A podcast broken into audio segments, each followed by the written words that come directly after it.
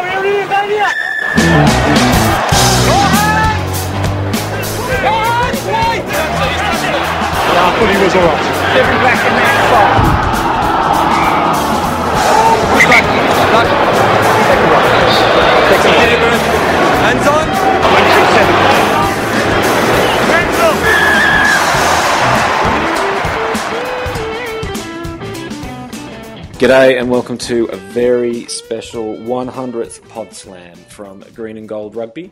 Uh, we're sponsored by Strike GPS Tracking, which keeps your assets in check, whether it's one vehicle or a fleet of 10,000. Uh, for this special 100th podcast, whoever thought we'd get here, um, joined tonight by the stalwart Scott Allen. Mate, how are you? Matt, I'm great. I've got the party hat on, 100. Doesn't feel good. Oh, actually, I feel really tired. I'm 100. Well, I was just saying to you just before we started. Actually, I'm feeling refreshed because I, I had a nap. I had to have, I had to have a nana nap at seven thirty this after seven thirty this evening. Um, you know, I, uh, did you get your telegram from the Queen before you had your nap? yeah, my one hundredth. Yeah, no, we, we, we've we've definitely come of age. Um, I don't, you know, maybe it was overexcitement. Maybe that's what it was. But yeah, these bones they feel old. Um, so later on in the podcast, we've got lined up for you. We've got a very special guest, a favourite. I think uh, seems to be the case, which is or who is Nathan Sharp. Uh, doesn't need a lot of introduction. It's going to be fascinating to talk to Sharpie. He's going to be. I fancy he'll be a lot more polished these days, Scott. Now that he's got a gig in the media. Uh, no Gig more in the media and a Wallaby coach as well. yeah, gosh, we'll have to talk to him about that. Um, but uh, yeah, anyway, so he's later on. He's towards the end. I know we usually have the guests at the beginning, and so you guys maybe you just listen to that and you can dump the rest. But this time you're going to have to at least scroll through the, the whole thing. But um, actually, that leads us on to the first thing we might just cover off is that look, uh, it's been great doing these uh, 100 podcasts. So hopefully, you guys enjoy it. Uh, the numbers have slowly been creeping up, so they haven't at least gone down. So that seems to be a good sign. But we're always trying to do things like on the site at Green and Gold Rugby. Always trying to do things differently to see if we can do them better uh, or differently, and just keep them mixed up. So, uh, I guess just a question to anyone who listens, whether you download or listen on the site, however it is, uh, let us know. We, you know, we've got thoughts like, is it too long? Uh, roughly speaking, the podcasts have kind of three sections. We talk about the games, we talk about the key issues, and then we usually talk to somebody else. What if we broke those up? uh, into maybe three different episodes each week, or maybe one of those you guys find dead boring and you scroll through each week anyway. And if we dropped it and it cut it down to I don't know forty minutes or something, you would find a lot better. Uh, anyway, we're we're keen to know. Let us know uh, about that. You can do it. What we might try and do is put a little poll uh, in the uh, place where we, you know, in the, in the in the post where you can find the podcast on the site, Uh, and but then also there's the comments underneath. So, you know, here we are. We're talking about how we might change it. If you've got an opinion on that, get in there and tell us. Tell us what you'd like, what you'd want to keep, what you'd maybe want to change. Um, I think you had an idea there, Scott, as well, didn't you, about getting uh, some more people involved in it as well? Yeah, well, listening listening to two or three of us talk, you know, some people say it's good, they want more. Some say they weren't interested in the thing. But what we like to do is get a few more people involved. So, you know, if somebody's going along to watch a Waratahs game, for example, you know, we'd love to have that person come on for 10 minutes and, and tell us what they thought in that game while we're discussing it. And then we can get someone from the Brumbies or the Reds and have a little bit of a group discussion. You know, maybe take 10 minutes of your time each week, open it up to a few more people. Yeah, no, that'd be great. I mean, one of the things we've I was, I was saying earlier on, one of the things we've been thinking about for ages, we'd love to be, have people be able to kind of send in questions or opinions uh, or rants, whatever it is. Uh, so we're looking for like a little widget. If anyone knows of one, let us know. But you know, in my mind's eye, I can imagine that there's like a, a button that you press record on the site. You get to say what you want to say. Then you send it to us. We can put it in the show, and it all runs so that you don't have to be standing by the phone or Skype or whatever it is to be part of the podcast. Um, but we can just pick it up and go, and it's your voice and your opinions.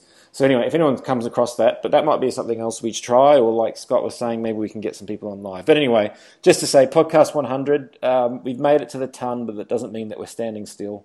We're trying to make it better uh, in any way we can. Uh, so look, but that's from 100 on. Uh, tonight, it's going to be a bit of a bumper show. There's quite a bit to talk about. Uh, and where we thought we would start is, as per usual, we'd start with looking back at the weekend's rugby. Super Rugby turned out yet another fascinating round. Uh, I actually managed to watch all uh, Australian games this weekend, despite allegations. Um, there was there was controversy, wasn't there, Scott, uh, overnight with the uh, Green and Gold Rugby Team of the Week selections? I woke up this morning to see that controversy. I was a bit busy over the weekend, so didn't get a chance to participate in Hmm. selecting the team, and then woke up this morning to see there was a bit of a blue going on as to who made the team. Well, blue, blue is did? blue's a good word, I think, because I think there was uh, Yes. there's a few few Waratahs supporters, and I, you know I'm a Waratahs supporter, born Waratahs supporter as well. But um, and with that fantastic win that they had uh, over the weekend, I think some of our uh, writers, esteemed writers, were maybe expecting to see a few more Waratahs in there. Uh, they did get seven in, in the team of the week, but um, anyway, So so many, many. I saw that comment a few times. yeah, As- which was what? Sorry, mate. I saw that comment from a number of people on the site. Too many tars in there. Yeah, any tars is too many tars for for some people. Um, Yeah. Anyway, look, let's come on to how they played in, in, in a minute. So let's uh, to the top. I didn't see this game. Uh, it was the Blues Stormers. The Blues just pipping the Stormers by a point. Did you catch any of that one? I did. I watched that. It was a cracker. Was it? I must say, Super Rugby this year is. I think it's gone up another level. There are Mm. so many close games. This is another game that went overtime. Could have been won by either team. The Blues just hanging on. It was it was a really entertaining game. And despite that, the Blues didn't score a single try. They Wow. still won. Jeez. And how did the Stormers come? I've I've I've seen very little of the Stormers this season for one reason or another. What what what sort of stuff? How are they playing? They're playing more expansive than they used to. Mm. Um, still very good defensively. Still very good at the breakdown. Um, but they, they seem to be trying to play a little more expansively. Right. But uh, the Blues, look, I've said in the last couple of weeks they're the real deal, and I was pretty keen to see how they went against another team. Um, John Kirwan has been talking about how young their group is. And I- I don't know whether it's young in age or whether just it's the young, young how young they are in experience. But I think they're the real deal. I really think they will be a contender. Well, they are second in the Kiwi Conference, and that's with only having played nine games. So the Chiefs, Crusaders, and Hurricanes, um, the Chiefs just being the one team ahead of them, have all played ten. So, and the Blues have got 36 points. The Chiefs have got 40. Uh, and the Crusaders, who have played again, uh, played a game more than they have, are on 34. So, you know, to your comment, the Blues are certainly putting them in the right spot. Yeah, they are. But I suppose because they've played one less, that does that mean they've picked up an extra bonus point? Uh, oh, sorry, an extra buy point. a bye. Uh, Have they got an extra four points in there? Not sure. yeah, that's That good. that makes it really hard to look at the table, doesn't it? Because you look at it and you say, yeah, but who's already got the four points yes, in the bag, sure. um, and who's got no buys left? But if it was a buy, would uh, doesn't that then okay? Wouldn't they be unlikely to be a? a, a pl- doesn't that give you a, a nu- number in the played? You see what I mean? No, they only count played as in games you've actually Ah, okay. run out. Yeah, alrighty. So anyway, well, one way or another, they're second in that table. Um, and then you know the con- you know the converse of that, the team they're playing, the Stormers, are um, they're, they're second last. They're just uh, you know they're above the Kings, so they've got the same number of points as the Sharks, um, but uh, and but and, and have looks like they've got a game in hand by the table um, on the Sharks, um, but um, with 29 points. But they're, it's really it's really interesting. Their uh, points for and against, the points difference is only two, so they're only two in the positive there. Yeah, that's incredible, isn't it? Yeah, For a team that's been right up the pointy end for the last few years, Mm. um, they're not performing it as well. Uh, the, the, Cinderella story in that in that conference really does seem to be the Cheetahs. Uh, so they're, they're, coming second there. Um, anyway, so yeah, interesting game. So the next one, and you talked about close games again. Uh, the Rebels hosting the Chiefs. This was another one where the Rebels it was theirs and threw it away, didn't they? Yeah, I couldn't believe they came back like they did. Mm. Um, they really showed a lot of heart, and again, what a great game to watch! Mm. Highly entertaining. Six tries to five, and maybe should have been seven tries to five with the Chiefs denied one, but fantastic game. And the Rebels fought so hard to get back in that game. Yes, they did. You know, it was an amazing game, and uh, you, you kind of, as I watched it and actually rewatched some of it, um, I was, uh, I was, you know, a bit of a skewed view when I was watching it live for some reason on Friday night. But you know, when uh, when when you rewatch some of it, there's some interesting stats in there. I mean, the, the Chiefs uh, kicked um, a lot more ball uh, than the Rebels. So 18 kicks to 10 for the Rebels. Um, you know, almost getting on towards double the number of kick meters. Rebels uh, ran a lot more than the Chiefs did. But the one that I guess it's maybe not surprising in some ways, but as in sheer numbers. So the Chiefs missed 46 tackles. So they made 159, but they missed 46. That's a hell of a that's that's a that's a, a solid chunk, isn't it? Yeah, well, I saw Dave Rennie was very unhappy with that. They've had that problem. You know, if you think about their performance against the Reds, and then their performance against the Waratahs, they missed a lot of tackles in those too. Mm. So the Super Rugby champions are not travelling that well at the moment. Mm. You know, and look, some of the, the, Rebels though they placed a lot of pressure on. Yeah. Uh, what were they down? They were down something like uh, 34-21 with only 13 minutes to go. So you know they really came back hard. Mm. And there were some good performances. I just think Scott Higginbotham, the captaincy, has done wonders for him. It has, isn't it? he's playing like a completely different player. Mm. And he's still got the physical nature about him, but have you noticed he's lost some of the aggro? Even when he's talking to the referees, he's calm, cool, collected, wants to get his point across, but he's no longer, you know, an agitated man. Mm. Well, it's it's amazing what we talked about this last week. It's amazing what sometimes that change in attitude when you know the responsibility gets put on your shoulders, and that seems to be having uh, quite an effect on him. Yeah. And obviously the Rebels would have gone into that game not wanting to kick the ball to the Chiefs back three. So that was a good tactic. Mm-hmm. But yeah, they ended up with 63% of possession. Which is quite amazing, isn't it? And, um, yeah. and you know, with the with the Rebels there, um, one of the key players for them there is this Hugh Pyle, snaffling two tries. Um, one of which was quite amazing. You see that one where he was he was stretching to you know dot the ball over the line. Realised he couldn't make it with one hand, so he switched it over to his other, while he was you know, while he was kind of carrying two or three Chiefs. Um, quite an amazing piece of skill, but he seems to be doing this you know uh, pretty regularly, doesn't he? What what's your take on him? Because I know um, you know on our site a lot of battle wearied forwards don't like it when we see second rows scoring tries out wide. Uh, they get names like Seagull, which uh, Nathan Sharp suffered with for quite a while. Is is that is that a fair allegation at Pyle, or is it just you know he's, he's just a quality athlete?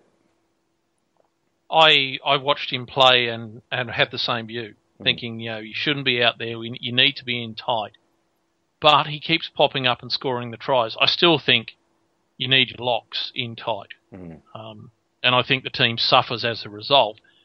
Yes, it's made up for. He scores some very athletic tries. I mean, he scored two tries where he, he used the go-go gadget arm to get over the line. Mm. And in fact, I think the team, the Rebels, had four tries where the player didn't get to the try line and reached out. Scott Higginbotham certainly his his both of Pyle's. Mm-hmm. Um, I think Phipps was the same, wasn't he? Yeah. Yeah. yeah. Um, look, I, I think um, if he's going to play higher, as in Wallaby level, he will need to play a bit tighter. Mm. Yeah, but it's working for the Rebels. They've got a they've got a structure that allows him to play that way, and you know every team you can't just say that's the way you must play. Mm. You have to look at the game plan of a team, and sometimes the game plan is changed to fit the player. Yeah, I mean we've had that conversation with with Higginbotham before, and I think that's what nice. What's that's what's nice about what we're seeing now is that we, we, we know at least that he's got the two ways of playing that. Well, it's looking like he's got those two ways of playing that he, he can maybe switch between now. Um, whereas in the past, you wondered how much of it was him fitting in with something that Link wanted, or how much of it was actually that was the type of player he was. So they kind of um, accommodated it. But one of the key talking points from that game was the TMO, actually, wasn't it? So um, there was a whole lot of stink on Twitter afterwards. Uh, some people reckoning there was at least a three try sort of uh, turnaround to the Chiefs there with um, a few things disallowed um, and other tries getting through. H- how did you see that? Oh well, I think the first one so is the Scott Higginbotham one. I can't remember who passed the ball. Um, I mean, it looked to me it like it went a long way forward. Um, even though we have the thing, you know, does it go backwards out of the hands and then travel forward? Well, it looked to me like it went forward out of the hands. The interesting thing with the TMO on that particular one, there was no footage that got even remotely side on. So you're looking at it from behind, and the TMO's view, which I guess is quite correct, there is no conclusive evidence to tell me it went forward. Yeah. So if the assistant referee who's running down the sideline, who's in a better shot than that camera angle, or has a better view than that camera angle, and the referee who was pretty close, they didn't think it went forward. It's pretty hard for the TMO to overrule on that. Um, it's the same as the sort of thing we see when you know a player has got the ball over the line. You just know it because they come up and you can see the balls underneath their body over the line. Yeah. But when they go to a TMO, there's no conclusive evidence. What I found really interesting with the use of the TMO, and I was I watched it all weekend waiting for somebody. I have not heard one referee in weeks, if not the whole year, say, "Is there any reason why I can't award the try?" Mm. They are all now saying try or no try, which puts the emphasis on I now have to see conclusive evidence it's scored. Whereas if you ask the other question, saying any reason I can't, you have to find conclusive evidence to say no. Mm. So I think we're taking the more conservative route there. Um, and there are tries, you know, not being allowed. And the last one, I think, was uh, Anscombe, where he went to score his fourth try, got over the line, but they went back for a review. I like the review system, where the the the question was when the Chiefs player knocked it out of I think Phipps' hand, did the ball go straight down? Did it go backwards or did it go forwards? We only had an end-on shot. I, I don't know how you can conclusively say that went forward. And and the Chiefs were blowing up big time about that one. I think they've actually um, lodged a request or a complaint or whatever you lodge with the uh, with SANZAR on that one. Yeah.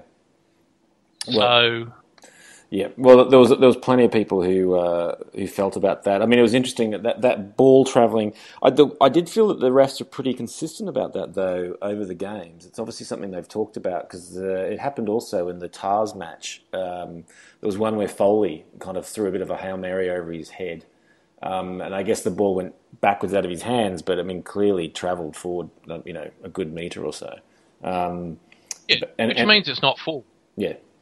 Um, but as long they- as it goes backwards. I mean, that one with with Foley, I think you could see because of the camera angle, you could actually see his wrists cocked backwards. yeah. You had a better chance. It's just the camera angle on the the one that Higginbotham scored off. You know, you couldn't tell. Yeah.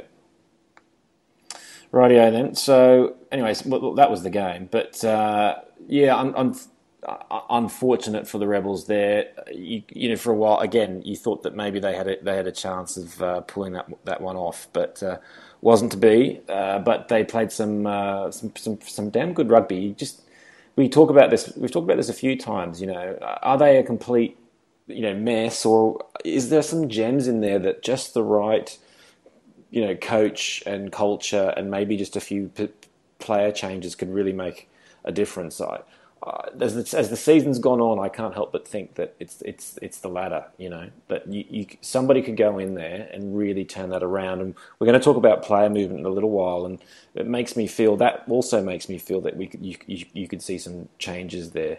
Um, and we know that Damien Hill's job's up for grabs at the end of the year, so who knows what might happen.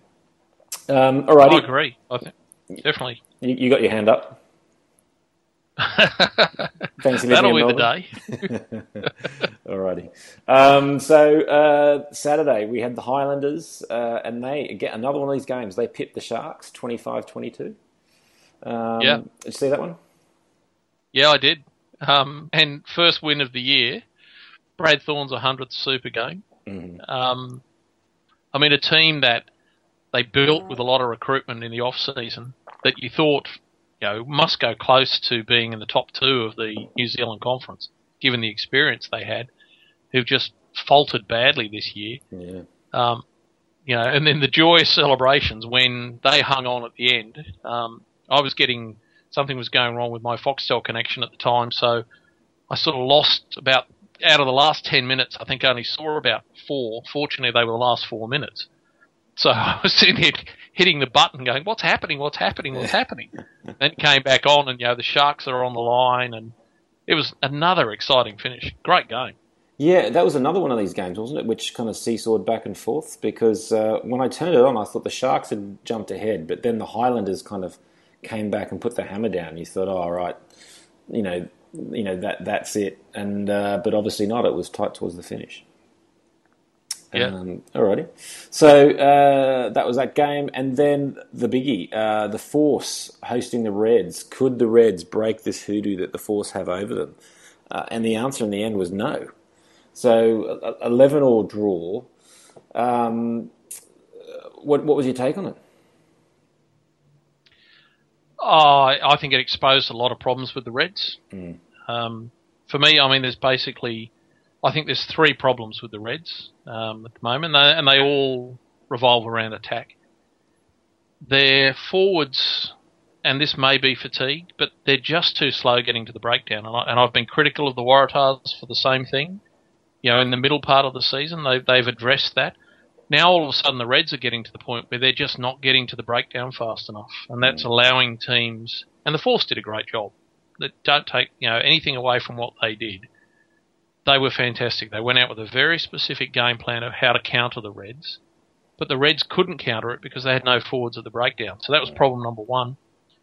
Problem number two is the Reds had, or used to have, a very simple pattern, the most simple pattern you can have, which is same way attack around the corner. Hmm. And the forwards would just get up off the deck, they go round the corner, they play the next one. The, they were in motion all the time, Yeah. and they just kept moving the opposition forwards. And you'd see Quade Cooper sitting behind the line saying to Genia, Not yet, I don't want it yet, I don't want it yet, I don't want it yet. And he would be able to sit there and wait until there was something on and then play. Well, they're not doing that anymore. In fact, you know, what their, their basic go to is pick and go. Mm. So they might go, they try something, it doesn't work, and then they go into pick and go mode.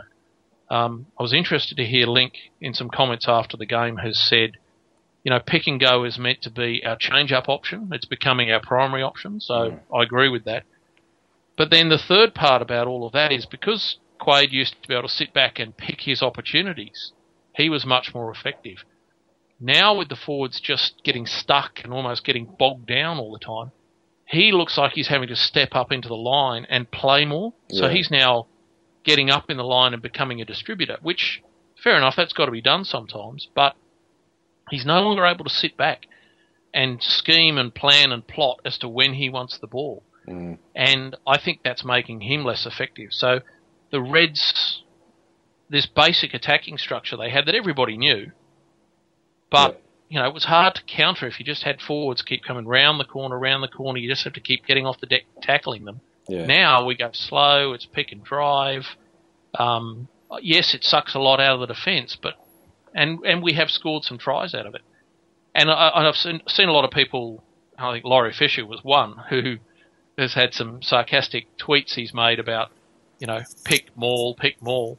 Um, I don't think the driving maul that they're running off the line out is an issue. Like, that's a good tactic. Mm. It's very hard to defend against, but I think it's the pick and go which is the problem. Yeah. And So as I said, it's the forwards not working hard enough.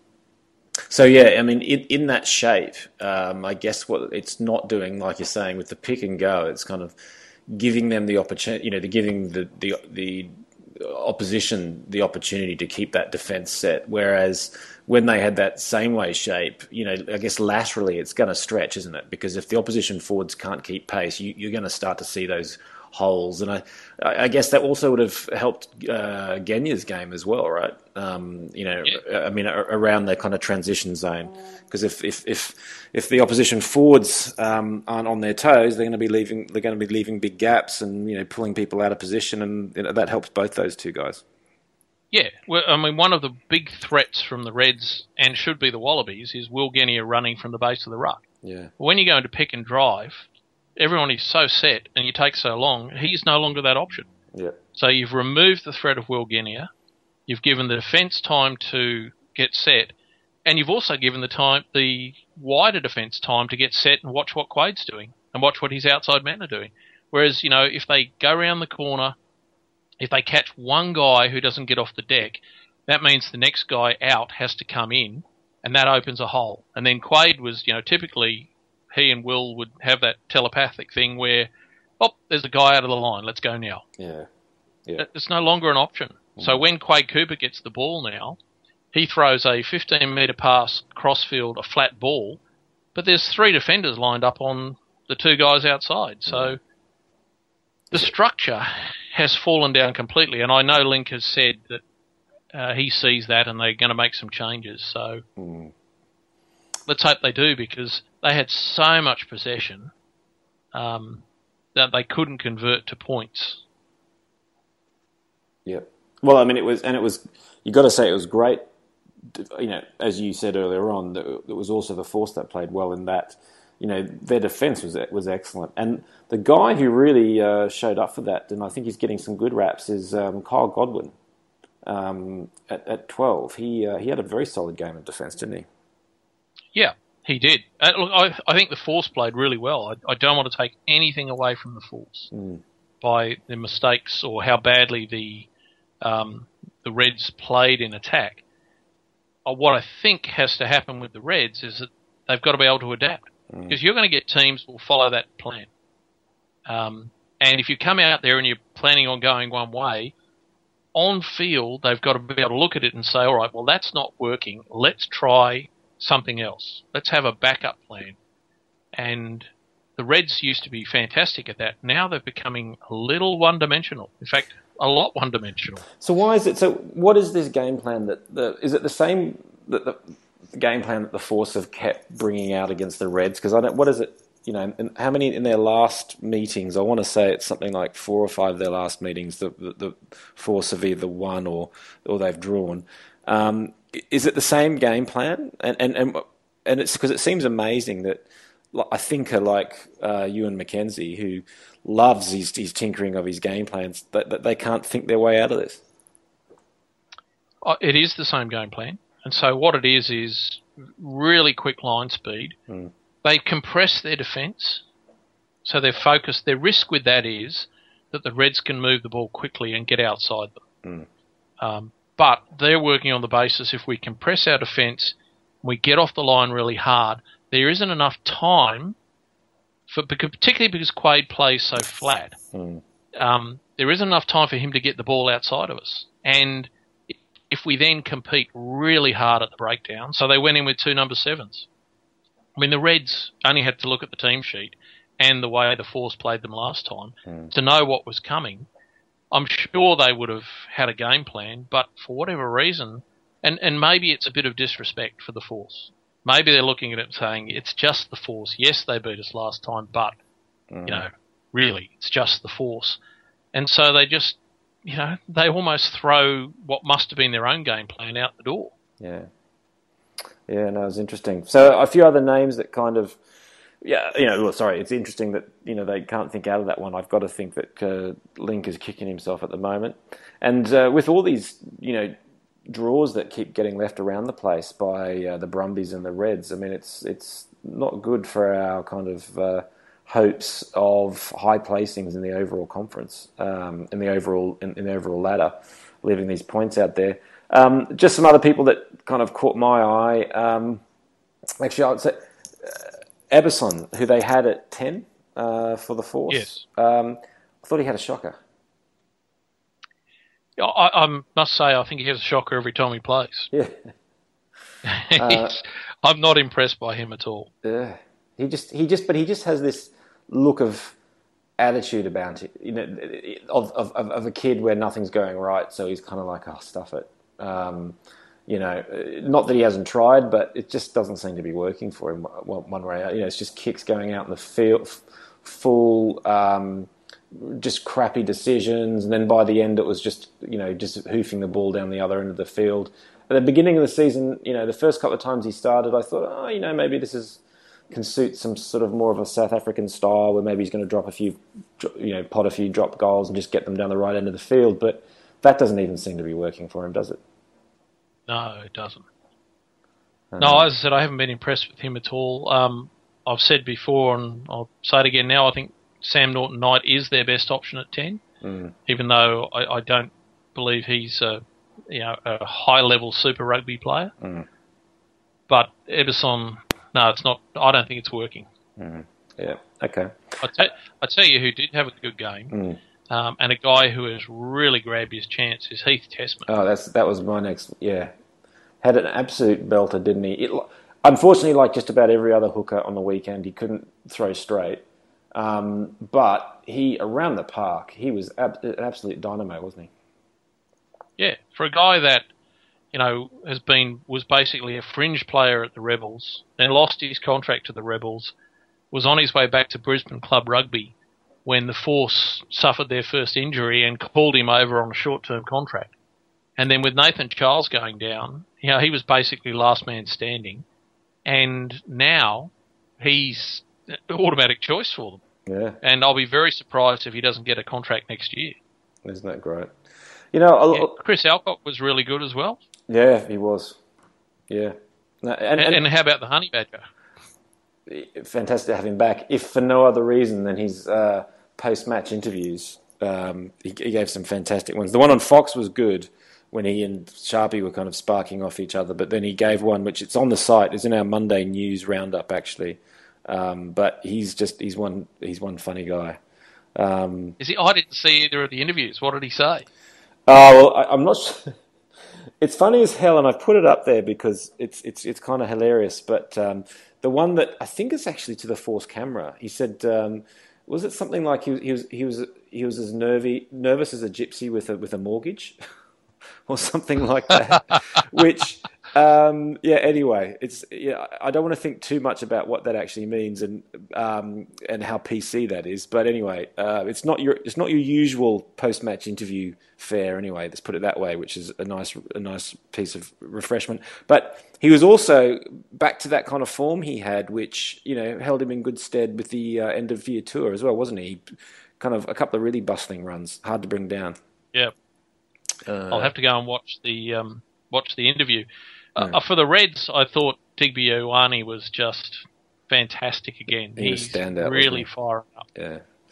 No, And I saw somebody make a comment um, on our site that he was the best back, but he was also our best forward because he was everywhere. No, he was. I mean, for a man who's, you know, now it's all out in the open that he's leaving, he certainly didn't play like a guy whose thoughts were elsewhere, did he? No, Um, I thought uh, Liam Gill, I thought had a great game as well. He was all over the place, especially at, at the breakdown. He was he was battling hard. Yeah, yeah. Look, he he's easy to look at and say, "Oh, yes, he's had another good game." I don't think people quite realise how well he's playing. He is he's fantastic what he's doing. Um, I mean, I thought Hall was going well, but I see I didn't realise when he came off that he had a concussion, so he's still in doubt for this week. And then I see he got an off-field yellow card for stamping on someone again. God, What is what does an off-field yellow card even mean? Does it, uh, you know, does it count towards something? I don't understand what that what it is. Oh. you have to go for a hearing and see if there's a suspension. Um, I haven't heard that he's being suspended, so he must have been found not guilty or found guilty but not deemed worthy of getting um, a suspension. Okay. Alrighty. Okay. So anyway, that's the uh, Force and the Reds, and um, yeah, I think uh, for the you know, the, the- I thought the feeling on it at the end of that was that the Force felt that they'd kind of mission accomplished. Uh, you know, they'd, they'd, managed to contain the Reds, whereas I think the Reds are absolutely pretty filthy with themselves. I think there they walked into the same ambush for about the fourth time running. Um, well, if you think about the Red season in the context of it, two games against the Force, you know, one loss and one draw. Mm they'll be kicking themselves over losing those potential points. Yeah, especially when you're just two points behind the Brumbies like they now are. Um, yeah. Yeah. So, anyway, alrighty. So that was that key game Saturday night, and then overnight. So I woke up Sunday morning and couldn't had to kind of recheck it a couple of times because. You know, I thought we were maybe on a little bit of shaky ground with the Tahs over there in uh, Port Elizabeth. Kings had had some pretty some pretty good scalps, including you know and you know drawing with the Brumbies away but the Waratahs running in 11 tries, 72-10 against the Kings. It was just an impressive game. I think Hugh Cavill wrote a great piece um, about it where he described uh, the game changer. Israel Folau's line break after about 20 seconds. I thought the Kings looked okay in those opening seconds, and with the score locked at nil-nil, you thought they had a chance. But Folau's break and subsequent offload ended that, and the remaining 4,780 seconds were unhappy ones for the Port Elizabethans. anyway, so there's some nice, uh, some good triumphalism coming from uh, Waratah supporters. Yeah, I thought it was just, you know, I'm sure people will say, and they did, you know, obviously by within about 20 minutes, uh, the Kings looked all over the place. But just those first couple of tries that uh, Folau was involved with, I think the Kings just sort of thought, how the hell do we stop this? um, and, and you know this isn't going to be our day, and then it all kind of collapsed from there. It was it was uh, pretty ruthless stuff from the Tahs, wasn't it? What I found most interesting is that going into that game, the Kings had, and you may find this unbelievable, but it's a fact, the highest tackle completion percentage in the competition. Jeez. So they've been priding themselves on their defence. But the, the other thing that I found extraordinary, and I just do not understand. They went in with a game plan not to contest at the breakdown. Yeah. so they've obviously gone in saying, oh, let them have the breakdown. We will then fan out and we will use our fantastic defence to stop them. Yeah. Okay, that might have been a game plan. You know, I can understand how you, you know, someone might come up with that. It did make sense to me. But after 10 minutes, surely the message goes out and says you've got to slow them down at the breakdown because yes, the Tahs played well, but really it was like a training run. Mm. And it was just, it was so fast. The Kings couldn't keep up. They were never going to be able to defend a team that was full of confidence and full of running with someone like Israel Folau on fire mm. by not competing at the breakdown. Mm. And I just I looked at it and thought, what is this policy of standing off at the breakdown? Yeah, it was amazing, wasn't it? And and the Tahs made no sense whatsoever. And it's not like because it's not like that. I mean, the Tahs have signalled that that's what they'd like. You know, I think throughout the season, I mean, you've been talking about it as far as how much they like not to commit in their attacking breakdowns. Um, and, sure. and and if anything, they'll they'll do anything they can to keep it away from being a contest. Uh, so pop balls, you know, the works. And uh, it looks to me that they've done quite a bit of work on that kind of skill as well. You know, as far as you know, as far as recycling the ball without it having to go through a breakdown and, and figuring out very quickly and realigning something that they were absolutely terrible at for, for the last I don't know how many years. Um, and they finally seem to be getting that together. And I think, to your point, by not slowing them down and, and, and making a contest at the breakdown, that just played into exactly what the Tahs, as you say, obviously have been training in all the, all season, and it just came all to, it just completely came together, didn't it? Yeah, if you if you were Michael Cheika and you were out against the second fifteen in your training run, you're trying to develop some confidence in these guys. Offload the ball, play fast, you know, mm. spin it wide. You'd be saying to the guys in the second fifteen, don't contest too hard at the breakdown. I want them to get some confidence up mm. so they can play this sort of way.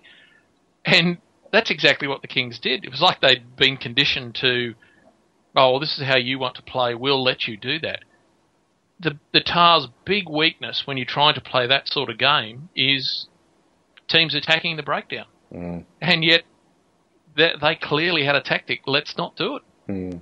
and they didn't change the tactic during the game. Yeah, it was almost like it was too late. That it was like you know once that had kind of got bust open, they didn't you know the genie was out of the bottle. They didn't know how to bring it back for some reason.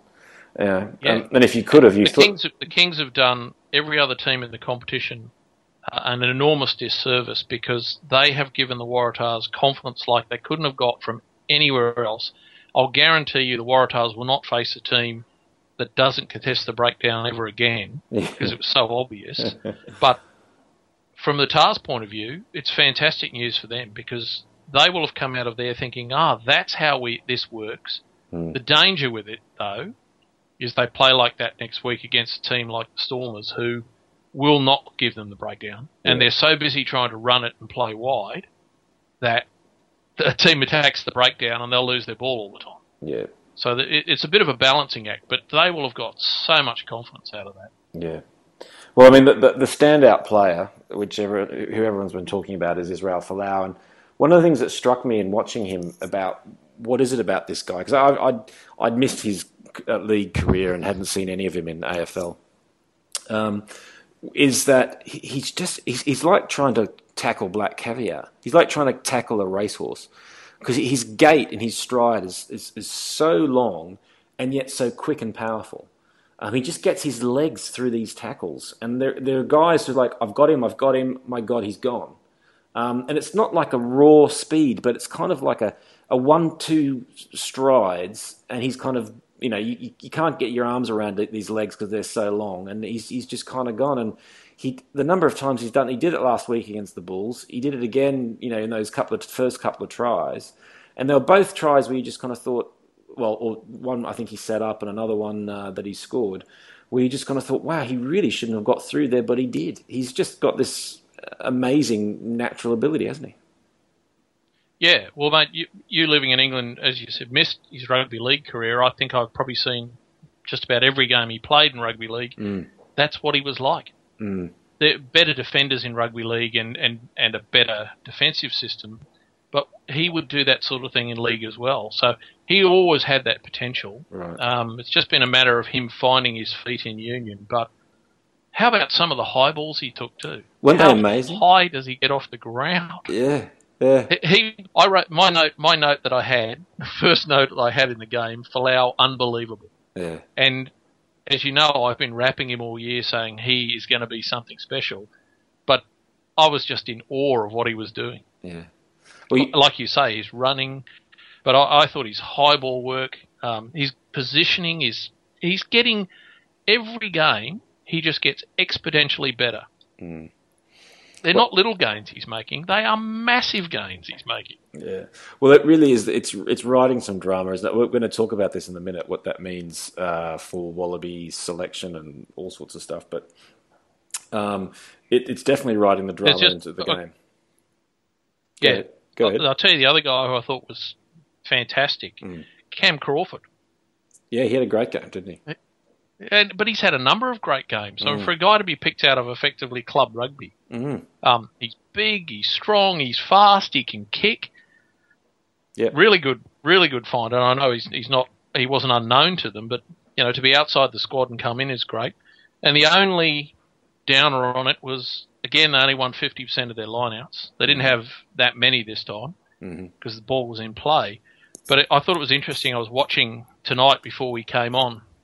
I was just reviewing some of the lineouts, and in, with about nine minutes to go, um, Ulugia overthrows one of the lineouts. He just threw too early, didn't give the guys time. Dave Dennis absolutely blew up at him. Did he? So it's something obviously they've been working really hard on, and Yeah. Dave Dennis was so pissed off Yeah, he, uh, you know, some very colourful language directed straight at him. yeah. So um, Well, they're said- obviously frustrated because Well- I think they forty four percent won the week before and fifty percent won this week. So It's just not good enough, is it? Um, it but I'd say it's, you're talking about Dave Dennis. I thought he had an excellent game. Um, I know you've written him this season about, uh, you know, he's his his a kind of um, effort and getting into breakdowns and whatnot. But uh, I mean, just his stats in the game was I think he, he walked away with uh, 17 tackles, which I think topped um, for the for the Waratahs, and something like uh, a dozen rucks that he hit, which was up, up towards the top of the Tahs. Um, he he worked his ass off, I thought, and whenever things were looking ropey around the breakdown, he was usually there um, clearing out. I think he had a I think he had a lot to do with uh, keeping their ball going.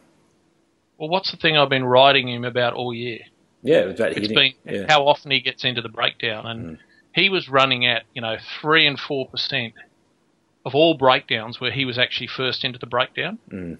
And the last few weeks, he has really stepped it up. Mm. He had on the weekend, he was first into breakdowns fourteen percent of the time.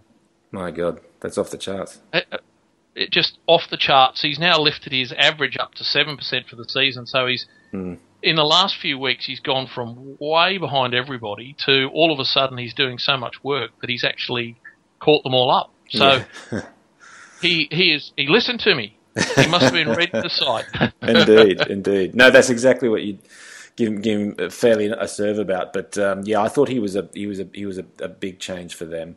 Um, Fantastic. the, the, the other winger, and he, he kind of we we had to kind of choose because Digby had been uh, had su- such a great game. Peter Betham, I thought looked good as well. Had a slightly different game to Cam Crawford, um, but uh, you know he was quite electric and quite creative. I thought as well. I mean that whole back three just had a great game.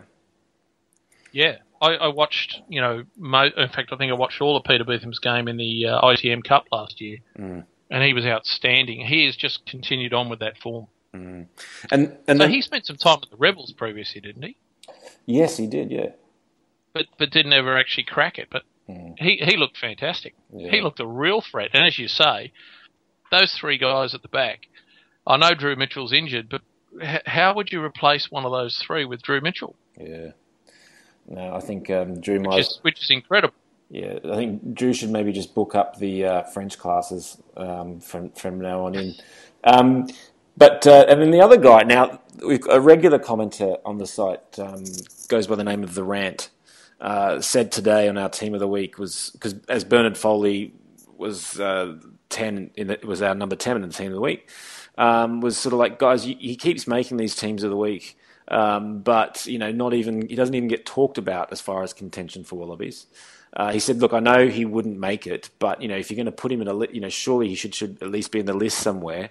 Um, how are you tracking his progress? To my eye, he looked like he was playing a lot of flatline rugby. I thought on the weekend, um, putting a lot of people in holes, as well as his own. He made some absolutely fan- fantastic runs. Kicking is still a worry, but um, he seems to be getting more and more comfortable in this kind of playmaker role. Yeah, look, he when he runs, he looks like a sevens player, which is a good thing because he, because he is very agile. He uh, the big difference from him at the beginning of the season to where he is now is the fact, as you say, he's flattened up. So he's creating a lot more opportunity for guys by doing that. And teams will have been watching him and looking at his run capability.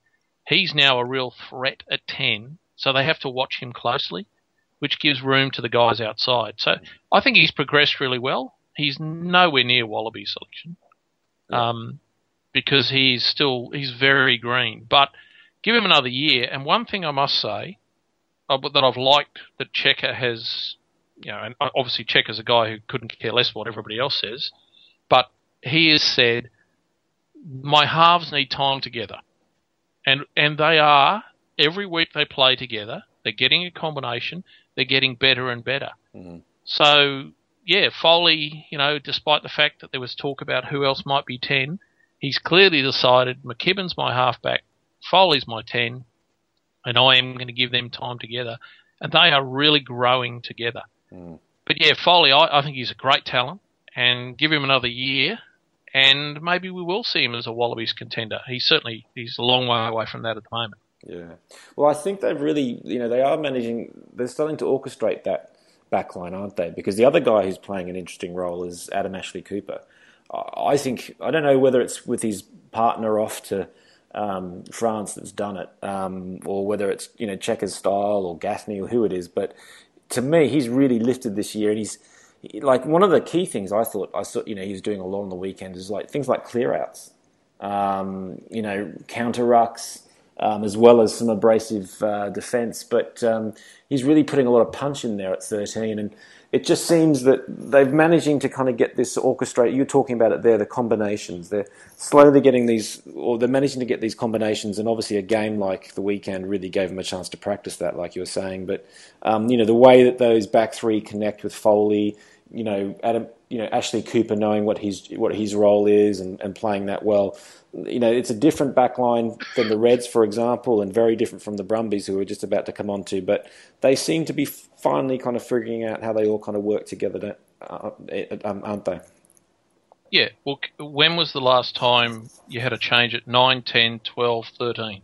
Mm. They've played together for weeks now. Mm. The biggest change for Adam Ashley Cooper, I've, I've always thought he's the number one 13 in the country. Mm. The difference this year, he's that's it. He hasn't played anywhere else, has he? I no. can't remember him playing anywhere other position. No. If you think about the Brumbies, the Waratahs, and the Wallabies in the past, every week he seemed to change position. Mm. You just can't develop the rhythm.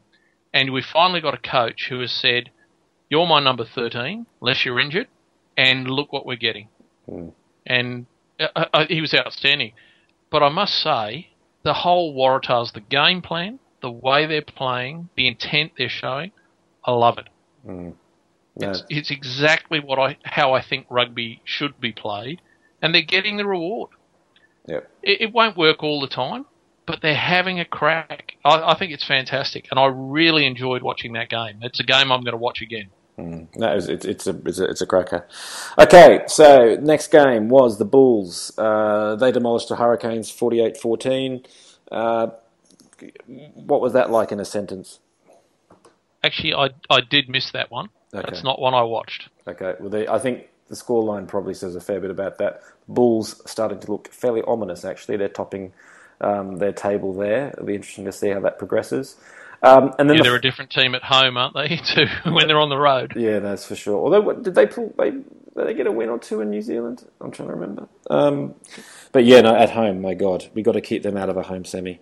Um, then the Brumbies uh, going down 23-30 to the Crusaders, and interesting ones. I mean, I mean, I remember us talking last week uh, about this. Um, I think you persuaded me to tip the Brumbies, um, and you know we've we've talked about the beautiful rugby they can play, but then it can come unstuck, and it did come unstuck on Sunday, didn't it?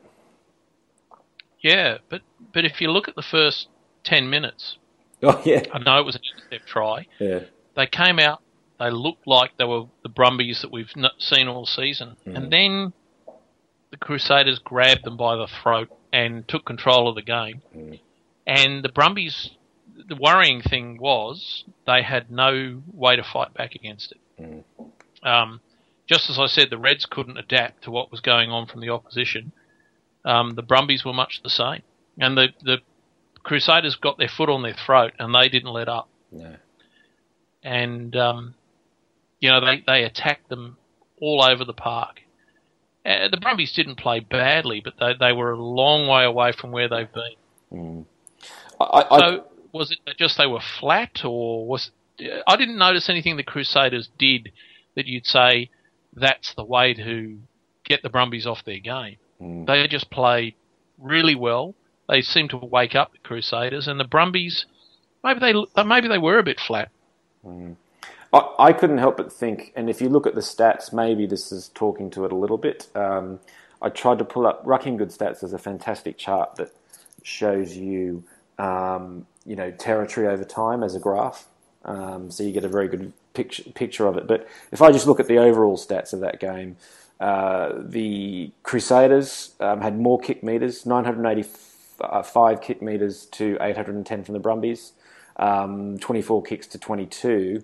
So it's not necessarily you know vastly amount of kick volume, although they're both fairly high. But Crusaders got the edge on that, and they ran less than the, the Brumbies. They made the Brumbies run 710 metres to their 568 um, for about the same number of runs. I couldn't help but think, you know, did we basically see a little bit of Dan Carter masterclass there of game management? And if you wanted to make this Brumbies team feel uncomfortable, you'd make them play out of their own half, wouldn't you? Um, and you know, they to me it felt like we were we were we, we watched the Brumbies squirming in their own half, um, you know, you know, quite a bit. And you know, I couldn't help but think that that had something to do with that guy Dan Carter. Yeah, well, the the, the Brumbies are trying to play in that regard what the Crusaders have always done. Yeah. The Crusaders, you know, we all think about, you know, this great attacking team and they score tries. but they always put the ball down the other end. They never play in their half, and that's that's a feature of the Brumbies game, and it's worked really well for them. But they were out Brumbied, or they weren't up to the Crusaders' level of what they did. As you say, you know, it just forced them to run the ball when that's not their game. Yeah. Um, didn't help that you know a guy like Jesse Mogg was off on the day. Mm. Didn't didn't happen. He he. It's been actually you know a few weeks since we've seen him counter attack, but the Crusaders were all over that. They weren't going to let him counter attack. Um, he didn't kick well, and that's a big part of the Brumbies. And Nick White didn't kick that well either. Mm. He was he was you know a long way short of his best. Yeah, I'd, I'd have to watch But that. you know, don't forget the Crusaders. You know, they're a very good side. They just haven't been in form this year. Well, and again, the Brumbies might have played them into form too. Yeah. Well, I, I'd, I'd have to watch that game again, but I, I can't help but feel that the Crusaders knew exactly what they were looking at when they had a look at the Brumbies, and um, you know knew how to make them feel uncomfortable. And uh, and I wonder because the other thing that we saw, which and actually somebody tweeted to me, I can't remember who it was, but said, um, you know, Jesse Mogg might have a great left foot, but the right one's not so good, is it? Um, and uh, you know, I just wonder if there's a few little things like that. The Crusaders had just done their homework um, as far as you know, where, with the sort of situations they wanted to put Mogg in um, and those sorts of things, because uh, he did kind of look like he cracked under a little bit of pressure there. And if there's anybody who I think you know has some of that wisdom about them, then um, it would be Carter in that back line. Um, it was a good old arm wrestle for the first half. I think they went in about they went in about eleven all. I think um, at half time, if I remember right. Um, and then the Crusaders got away in the second half. I thought the, the back row, Smith and Mowen, both had very good games. Although I think you know maybe that just the, the Crusaders may maybe managed to get over the top of Smith by the second half. Um, but uh, and the the other player who who's still who's still still looking good despite the game. I think Matt Toomua had uh, another nice game where he sparkled a bit as well. I thought Matt Toomua played well. Um, I- didn't think George Smith had that great a game. I know I've seen lots of people talk about it, and I, I went back and watched the game today. He did some good things. Don't get me wrong, but he he wasn't as good as he's been. Um, I, I, and I saw everyone talking about how great he was, and he was everywhere. And I think you might have said there were four of them on the field uh, to make up for the Whitelocks. But you know, I, I didn't see that. Um, but uh, I'm not saying he had a bad game. Don't get me wrong, and, and nor did Mowen. But you don't have to be far off when you're playing a top team like the Crusaders um, for them to do a bit of a number on you.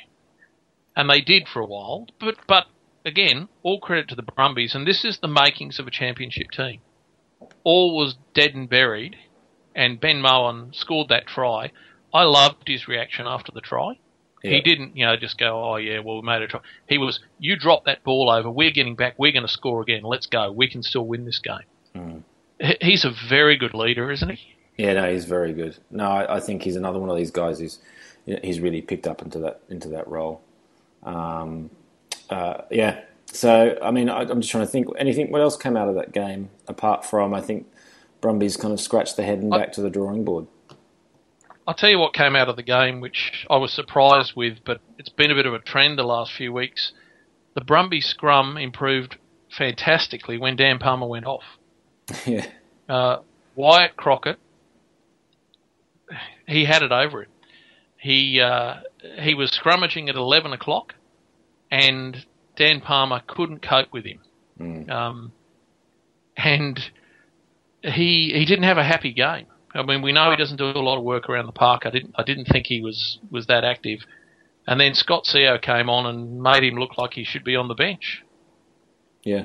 So I was I was really quite surprised with Dan Palmer's performance. But Scott, so Scott Sio, this was another bone of contention this today. But did who did um, was did Ben Alexander swap across when Sio came on? Yeah, Okay. yeah. So Sio's a loose head. Yeah. So, so Um, but so it was, so it was, so here's the funny thing. So that what we're saying that Ben, Ben, Alexander, who I think we've ridden for a while now about whether he should ever play tight, actually moved across and the scrum improved. That's exactly right, mm. and that's that's where I say it was such a quantum leap. Is that when I I, I don't rate Ben Alexander at tight head, mm. don't rate him at loose head. I, I'll rate him on the bench, absolutely. Yeah. Um, because he's because he is a good scrummager on both sides off the bench. Mm. He's that sort of guy. Um, but he was that much better than Dan Palmer. Significantly better. Mm. And I, I think that's a bit of a worry because I have rated Dan Palmer for a long time as an absolute must mm. to have as the Wallabies starting tight head. The last three weeks, not so. Well, he's um, he's also not getting the game time now. Now, the, the thing that's that, another worry. Is well, the thing that's either so is it coincidence? I mean, I think he had a little injury about that stage, but then didn't isn't that about the time that it all got confirmed that he was moving? Um, you know, and, and I'm just wondering, you know, am I reading too much into this? But I mean, I'd agree with you that it's been about that time period that you know, remember when we had him on the podcast, I think we were all sitting there going, wow, this guy is our scrum genius. What are we going to do when he moves on? And actually, it's kind of since then that it kind of feels like eh, we just haven't been seeing the same stuff. Well, the interesting thing was the Brumbies only had four of their own scrums during the whole game. Mm. Two when Dan Palmer was on. Now, even if you give the Crusaders all of their scrums, which they won anyway, um, you know, and, and of those two scrums the Brumbies went on, they lost one because they went early, and that was Dan Palmer going early, and they won one, so 50% return. His around the field performance has slipped. That's where I think he's going backwards, and I think that's why he's being replaced because mm. the coaches are looking at it saying, "Well, look, the Crusaders might be packing a fair number of scrums, but we're not getting any scrums. We're getting more lineouts and we're getting more around the park that we need." So bring Dan off. Yeah. Um, his, his return, which early in the year was pretty good around the park, has dropped off. But as I said, he's scrummaging. Wyatt Crockett, um, because he's a tall loose head, he's always going to scrum at 11 o'clock and therefore feed in on the tight head. Mm. And, you know, very different from a loose head like Benn Robinson, who, because he's a short guy, will scrum at 12 o'clock and he'll get under the tight head and mm. lift him up you know, Crockett being a, a, tall guy gets outside him and drives in. Um, and Palmer just didn't seem to be able to cope with it. Mm-hmm. So I was concerned with that, but I've been concerned for the last three weeks. So that was the negative out of the game for me. Mm. Well, it's and it's interesting because I think what we swapped we swapped a tweet uh, over the weekend, or I saw one from you which talked about so therefore, and actually I'm I'm, I'm preempting a, a discussion actually, which talks about who we have. So when, let, us come on to that in a second, shall we? We'll talk about um, yeah. Wallaby selection and front race selections. I think that's a really interesting point in itself. But anyway, that look that brings us to the end of the, the games um, on on the weekend. Then um, I'm just trying to see. I don't have it. I'm just trying to put an overall Super Rugby ladder in front of me um, for the whole conf- conference or the whole competition which is a bit of a problem, obviously, because we've all got these extra games on the other guys. So um, in some ways, it's not that useful. Uh, but so if, the Brumbies are still on top. Yeah, 41. 41 points, and then it's the Chiefs who are leading the New Zealand Conference on 40. The Bulls yep. leading South Africa on 37. Um, the Reds have got the wild card there on 39. The Blues have got the, the, another one on 36, and then you've got the Cheetahs. Wow, Cheetahs in the top six. Isn't that amazing? And outside of them, yep. the Crusaders. Uh, interesting enough, the Waratahs on 30. So how far? So considering the Cheetahs are in there on a wild card on 35, Waratahs are out on 30, but probably a game up. Um, but uh, well, geez, if they have an absolute, if they if that confidence keeps them going, are they are they in, in with a shout, or maybe an outside chance? Well, this weekend I reckon tells the story. Yeah. So for me, so the Waratahs play the Stormers. Good news is they've got them at home, which will help. Is it a Sunday afternoon game? No, bad luck. Sa- if it was Saturday. a Sunday afternoon game, they'd be good. But yeah. uh, here's a team that will not give them the latitude that Kings gave them last week. They will attack them at the breakdown. They'll have uh, they won't use a passive defence. They'll use an aggressive defence. And if the Waratahs get over them in terms of points, it's huge for them because then I think they're in contention. Mm. If they don't, they're right on the precipice again. So uh, to me, this is a crucial week for the Waratahs, not just in terms of the points, but whether or not they really can compete against these top sides. The last time they played a top side against the uh, Chiefs, uh, I mean, I thought the Waratahs played well that day. The Chiefs didn't play that well. Um, but I think the Waratahs have grown since then. But this will be the test of how far they've grown.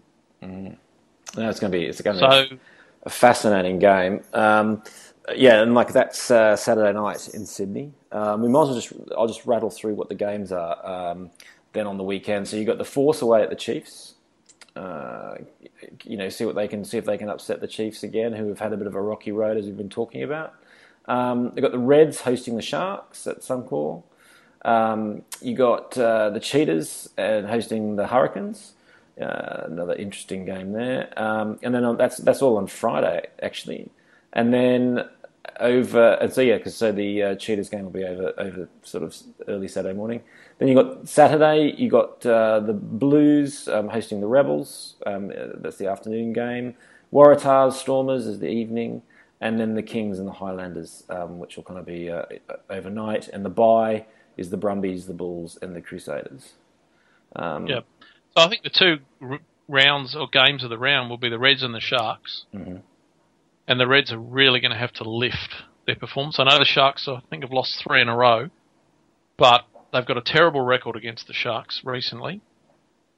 And they cannot play like they played against the Force with their constrained attack. Mm. They will not beat the Sharks like that.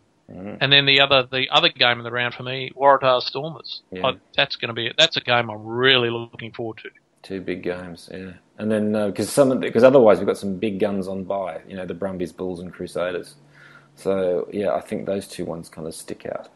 Um, okay, so look, that's that's looking forward, looking ahead to next weekend. No tips to help Timsy. He's been get. Um, I think he's actually ahead of me on the tipping comp, so I'm not giving him any more help.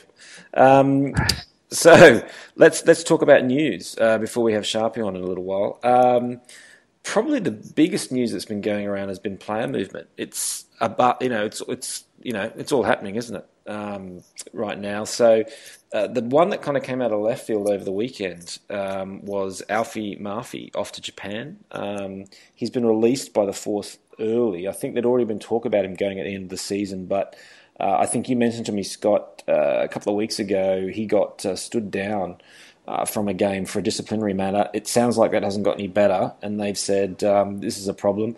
Um, you can go, mate. And uh, I don't know what. I haven't even heard a whisper of what those things were, but I think this is like his third club in three seasons or something like that. So it's not a. It's a real pity though because. Um, you know, people were talking about him as a potential Wallaby at one stage. You know, we had, I think he had six tries for his first five starts or something like that. Yeah, look, he's been playing well, but I, I think he was named in the Brumbies starting team or the team to play against the Brumbies two weeks Mm. ago. And then after the team had been named, they came out and said, no, he's not available due to disciplinary reasons. And whether something more happened after that, or whether whatever happened, and I haven't seen any rumour. There's been nothing on any of the forums or Twitter or even the back channels to say what happened, but the Force have come out and made it pretty clear that that's just not acceptable, and we're not. That's not the culture of this club anymore. Mm. And he's out of here. We knew we knew he was going to Japan, but released immediately. So I think good on the Force. If something, I mean, we don't know what happened, so Mm. I'm, I'm, guessing. But if there's something serious has happened, I think that's what you need for the culture of a team or a club. Is Mm. that no nonsense, no dickheads allowed in this club. Yeah.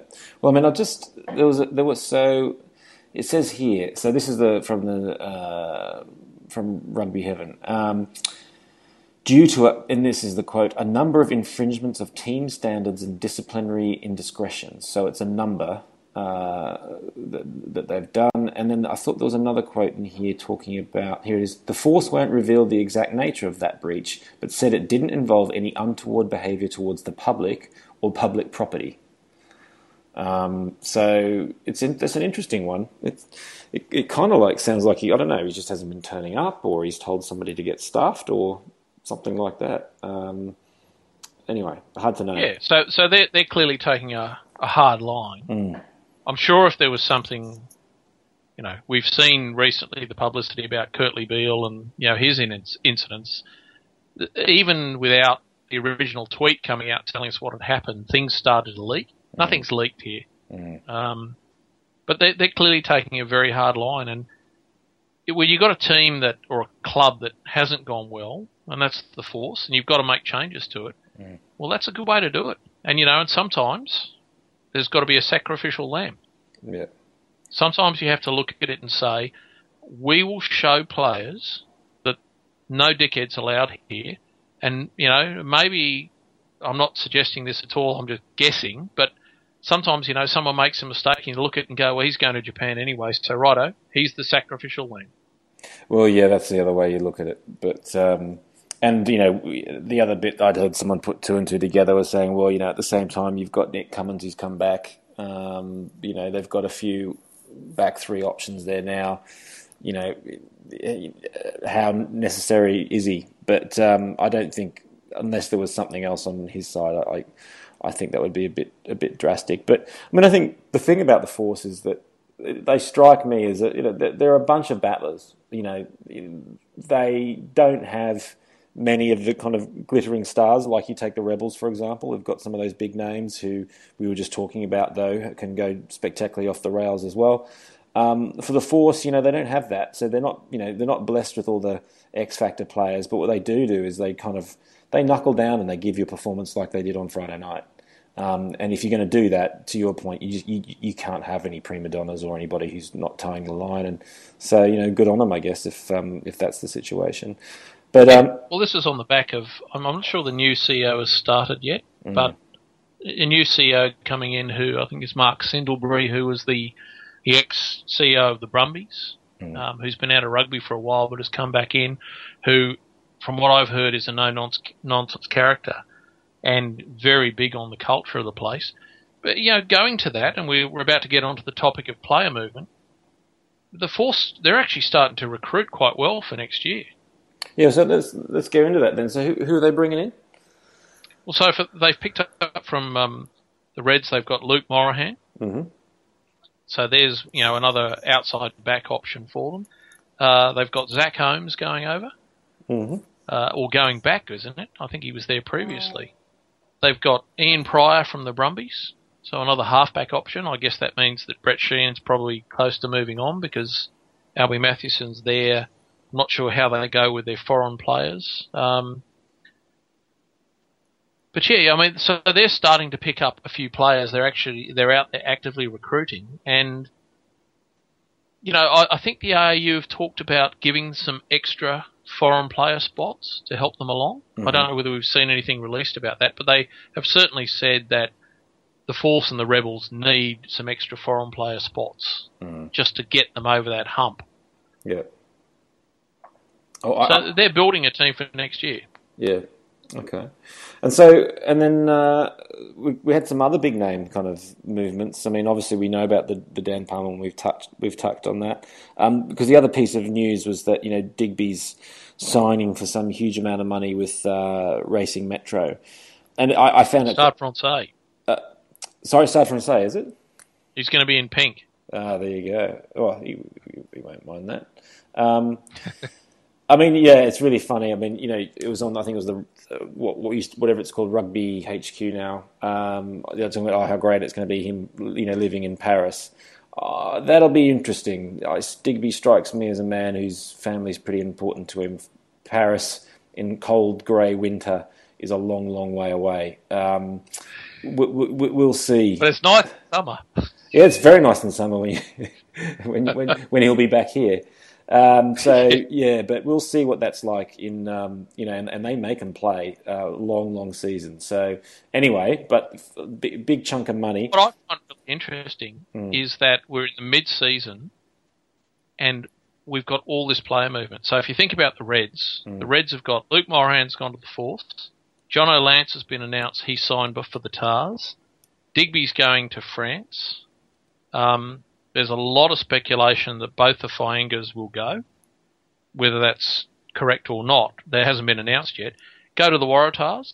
We know that Drew Mitchell's gone. We know Silet, uh, Sitaleki Timani's gone. We know that uh, Drew Mitchell's gone. Uh, we know Berrick Barnes is gone. Mm-hmm. He's going to Panasonic in Japan. Uh, Lopeti Timani. Yeah, he's gone to the Rebels. Mm. Uh, we go down to the Brumbies. We know Dan Palmer's gone. We know Peter Kimlin's gone. We know Ian Prior's gone. We know Zach Holmes is gone. Um, we know Colby Faingaa has moved to the Rebels. Mm. Um, we go down to the Rebels, and we there's lots of speculation that Kurtley Beale wants to move to New South Wales. Yeah. I think championed by Phil Kearns. Mm. Uh, uh, we know that uh, Gareth Delve apparently won't be back because of the foreign player requirements. We know Jed Robinson won't be back because of the foreign player thing. Mm-hmm. Uh, we know that uh, Richard Kingi's gone. He's gone to uh, oh, he's gone to France as well. Uh, we know that uh, who else has gone from the Rebels? Somebody else has gone. Oh, there's lots of speculation that Luke Jones will sign for the Waratahs. So there's all this player movement going on. We've got Mm. players ch- left, right, and centre, and I mean, I guess that's the way of the game. It's a professional game, and you know, you look for your opportunities, and you take the dollar when you can get it, and you look for the best opportunity. But I mean, there's got to be some sort of timing thing here. I mean, is it, you know, I guess it's you know end of the northern hemisphere season. Has that got something to do with it? Everyone's looked at their roster for next year, and these guys have been kind of. I mean, I know not all these moves are north, but there's a few chunk of, uh, a fair chunk of them. They're looking to France. It- feels like something's kind of pushed this into action because it's got quite busy just recently, hasn't it? It has, but there's a lot of movement within our conferences. That's true. within our conference actually. You know, so the Force picking up a number of guys, the Waratahs picking up, and don't forget Nick Phipps has left. That's the other guy I couldn't think. He's left the Rebels. He's going to the Tahs. So it's a lot of inter-conference movement that's going on, which you know it's pretty early in the season for that sort of thing. But you know, guys are, are building squads for next year. Well, I'm going to shoot from the hip there uh, as far as two things that I think. I mean, I mean, obviously, you know, traditionally, you know, New South Wales and Queensland tend to have a pretty good hold on some of the top players. And you know, I think with the Tahs, there was, there was a story only a little while ago about just how many of them were off contract at the end of the season, which I think we talked about in one of the podcasts and said jokingly, you know, Michael Cheika, he, he probably won't be too unhappy with that. um, you know, wanting a bit of a shake up. And I think he's probably del- deliberately left that a little bit open because I think he's looking to shake that team. So that's a great opportunity for him to do that. And then if the you know if the rumours are to, are to be believed, you know there's a little bit of um, a few question marks up there at the Reds, right? Um, as far as with Ewen McKenzie off, you know what's the new regime look like? How many people want to be there for that change? Any change always unsettles people one way or another. But um, I've even heard there was where was there there was a story about the Reds potentially asking McKenzie to rethink about whether he really needs to move on or not. Um, and I would Mate, get that came from Greg Growden. oh like, Seriously. Okay, sorry, I'm- I've got to be careful of my sources now. Um, but um, anyway, but I've you know I've you know there's been those rumbles going on about that change at the Reds ever since it kind of got announced whenever it was you know Yeah. about a year ago. So, but I mean, if you, if you, I think if a lot of that we got put to bed uh, got put to bed today with James Horwill re-signing. well, James Um, Hall was never going to go anywhere else. Come on, Well, but the rumours, you know, and Greg Growden repeated the rumours Hmm. that have been around that there's a number of Wallabies, particularly forwards, who weren't happy about the change at the Reds. Hmm. They wanted Link as their coach, their forwards coach for next year. Now, I've got to believe that if that's correct, that Hall would would be one of those guys not happy. I can't imagine the forward pack, which he's the leader of, are unhappy if he's not unhappy, and yet he's re-signed. So I don't know. I, I- I think that might have put the end to some of those rumours today. Yeah. Although I, I, you know, I, James Hall will move in from Queensland. I don't know, mate. Uh, I have to, yeah, uh, that would be one of the last moves that I think you'd expect to see. But anyway, I, I don't think he would move, but I think if there was some player unrest, the threat of him maybe not being there would have been enough for them to say, "Let's address it. Let's let's come up with some solutions that you're all happy with. So mm. what I'm saying is the fact that he's re-signed, they either fixed the issues or came up with a solution that everyone was happy with, or there wasn't the unhappiness in the first place. Mm. Yeah. Oh, I'm, okay. Maybe. I don't know. I, I think we've all heard, and I don't think I don't think Growdy was just making it up. That there's been a few rumbles coming out of there. Um, Def- definitely been rumours, Yeah. no doubt about it. Hmm. I've heard the rumours quite independently of what Greg Growden said, yeah. uh, but they're all rumours. Yeah, haven't, haven't you know haven't really got anything that you would say that's sort of something a little bit solid. Mm. But but again, there could have been unhappiness, and maybe they've sat down and said, "All right, this is the program. This is what we're going to do. This is how it's going to run next year." And maybe they've all said, "Okay, we can live with that." Mm. Don't know. Speculation. Well, I mean, the one thing I guess where I was coming, where this conversation started was, you know, one of the, if you've got those two biggest provinces, which, and I know it's the gri- gripe of people like Rupert, uh, who tend to hold on to so much um, depth. You know, they call it warehousing of player talent.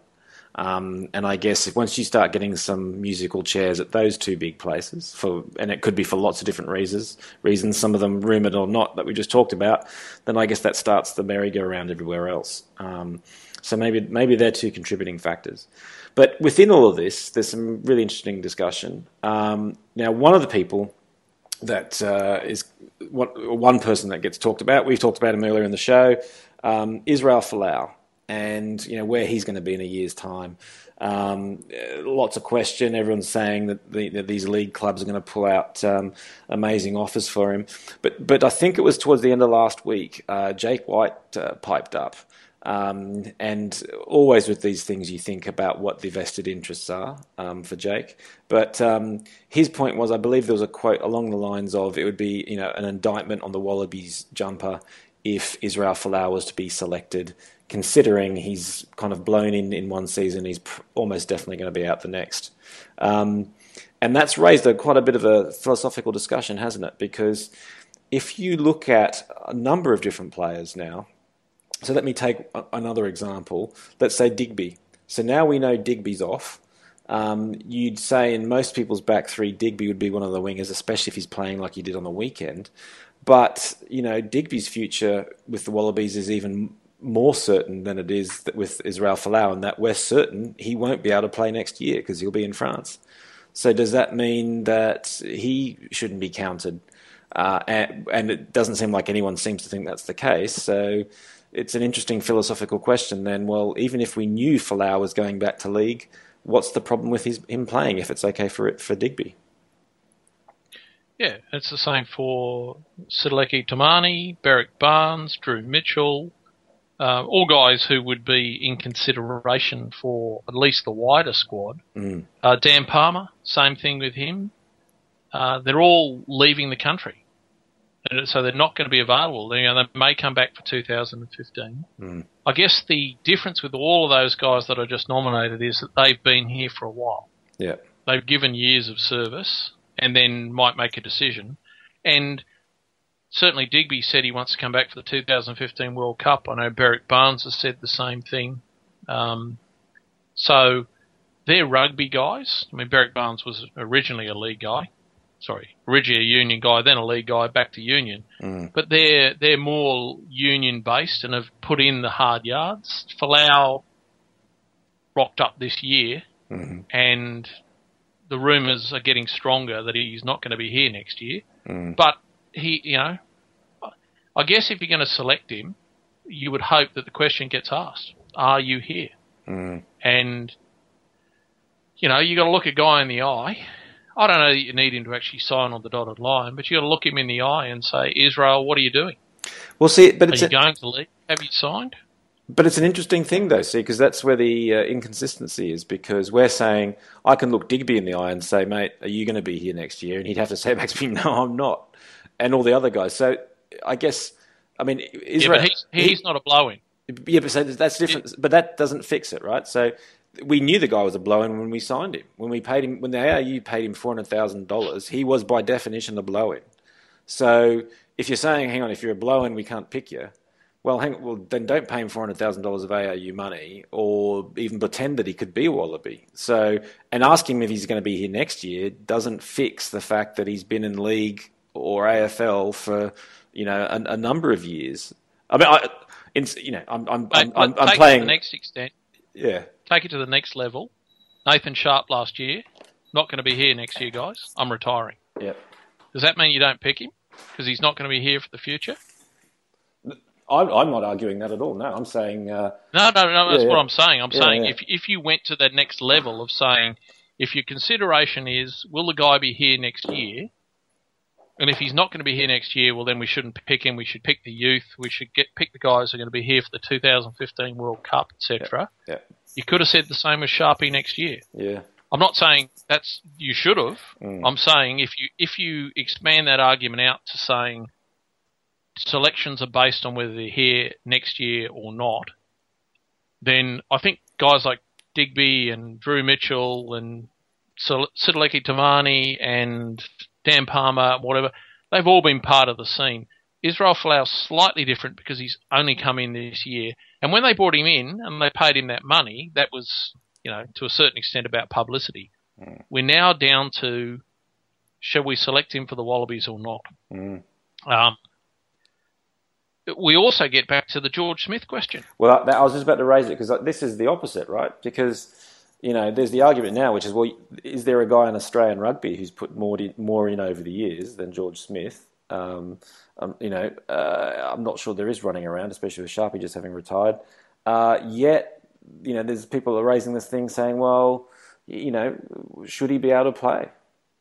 So, because I think you said John Eales is out there. and- well, uh, last last week it was uh, Ewen McKenzie who raised it, and I, Hmm. I watched the comments on his article, and he got, you know, from pillar to post, people were you know criticising him and oh, you know, you're only interested in Liam Gill. This is why you're saying it, etc. Mm. Well, now John Eales, who I'm sure will be one of the immortals, they're going to. Uh, what's it? Not the immortals. What are they calling them? The legends of Australian rugby. Anyway, they're about Yeah. to vote on these four guys. Yep. He'll be one of them, and probably our best ever player, best ever captain. More importantly, he's a director of the ARU, and he has written an article now saying the same thing. I don't think there's a uh, a major concern over that position that we should change our rules for George Smith. Mm. If there was a major problem where we had no number sevens, maybe I could see it, but I, I can't see it. So this is a director of the ARU publicly writing these comments. The Wallabies coach is saying, I couldn't really care less about the rules, we'll change the rules. And we've got this public debate going on, and yet one of the legends of the game and a director is saying, I don't know that's such a good idea that we let him play because he won't be here next year. Well, And we have a rule that says yeah, you cannot be contracted to anybody overseas. You must only be contracted to an Australian body, and he is contracted to Suntory. So, for George Smith to play, the Wallabies or the ARU have to waive that rule. Mm. And one of their own directors is saying, "I don't know that's such a good idea."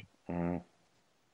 Yeah, there's a, there's there's plenty more twists in this, but it's but it, it, it does make it. There's there's a fascinating spectrum here now, though that, that isn't there, um, which is you know with each of these different cases, and the one that we all seem to be happy with, or most people are happy with, is well, you know, if you play if you've played here and um, you're contracted to an Aussie team, and you've said you're off overseas, but you're still contracted to the Aussie team now that's all fine. You should, you can and should be selected. But then we've got these two interesting discussion points.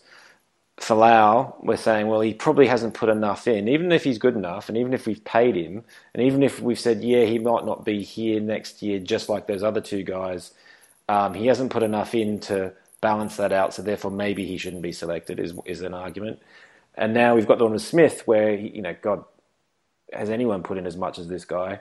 Um, yet we're saying, yeah, but that's probably not enough to wash over the fact that we'd have to change a rule for, for him, and you know, even because we know for sure that he probably won't be here next year. So you've got a real spectrum of argument there, haven't you? It's it's a fascinating Yeah. kind of sets of dilemma. Um, And for me, uh, the solution for me is if you change the rules for George Smith, which I think they should, Mm. because he's too valuable not to change the rules for, well, then all bets are off. Then anyone who's currently contracted, going overseas or not, including Israel Folau, all bets are off. Mm. Everyone can be selected. If you're going to break the rules or change the rules to suit one player uh, to get him in, well, then just ignore. There are no rules on the others, but ignore precedent or whatever you want to call it, and just select whoever's available. If they're in the country, contracted, select the best players you've got. Mm. If you choose that George Smith shouldn't, well, that opens up a whole bunch of other things. And who else shouldn't? Yeah, I mean, for me, uh, in some ways, actually, I think you kind of just you, you can you can divvy out those two arguments. There's an argument around, you know, whether you have a law in place and whether you keep that or not, and then there's an, and then the other one is just well, I don't think it's a discussion. It's just um, if it's if it's all within the rules. Israel Folau is within the rules. He's contracted. Uh, as, he's not contracted with anybody else. Um, if he's playing well enough and he's, he's good enough, then you run him. Uh, Yeah. I, I don't see how you argue against that. And it's- And, it's- and I think the same with George Smith. If you change Yeah. the rules so he's within the rules, yeah, same thing. yeah, Pick your best players. I mean, this is if you think about the dollars involved too. Mm. You know, the the Wall- Wallabies. We want them to go out there and win this series Mm. because it'll it'll help feed the whole rugby population and people wanting to play rugby. It's very important. So, whatever the rules are, let's fix them. Let's pick our best twenty-three. yeah. Now, speaking about that, uh, you've put up uh, a, a, a great article today, uh, and we've had a number. We had a few running last week, looking at you know how did we rank our number tens, how do we rank our back three. Um, you wrote a great article today. I, I'd suggest we don't go into that in detail. Just looking at again uh, how much how much time we've managed to take up in the podcast, um, and we've still got an interview to go. But it, it's a very interesting article, which uh, basically talks about. and I mean, the title of it kind of states that its, its main thrust that you know you believe that in Robbie Deans and his selection criteria, he will not choose Cooper, Leali'ifano, nor Mogg in that first test. Yeah, there are two central arguments I say with that. Mm. The first is uh, uh, you pick your team, or Robbie Deans will pick his team based on his game plan. Mm. So if you don't want to play a wide, expansive game plan and move the ball around, why would you pick Quade Cooper? You wouldn't. Um, so I I think it's the wrong game plan. But if that's the game plan you're going with, and, and everything he's saying, which is it's going to be brutal, it's going to be tight, we're going to have to fight like hell, he's not expecting a wide, expansive game. He's thinking we're going to play it as tight as if it was a World Cup final. Mm. So, in that case, I actually don't think Quade Cooper is the best guy to run that game plan. So, that's my first argument is that he will pick based on his game plan, and that means I think picking not Quade Cooper, not Christian Leali'ifano. He'll pick Pat McCabe at 12. He'll play the crash ball. He won't run long lineouts. He'll run short lineouts.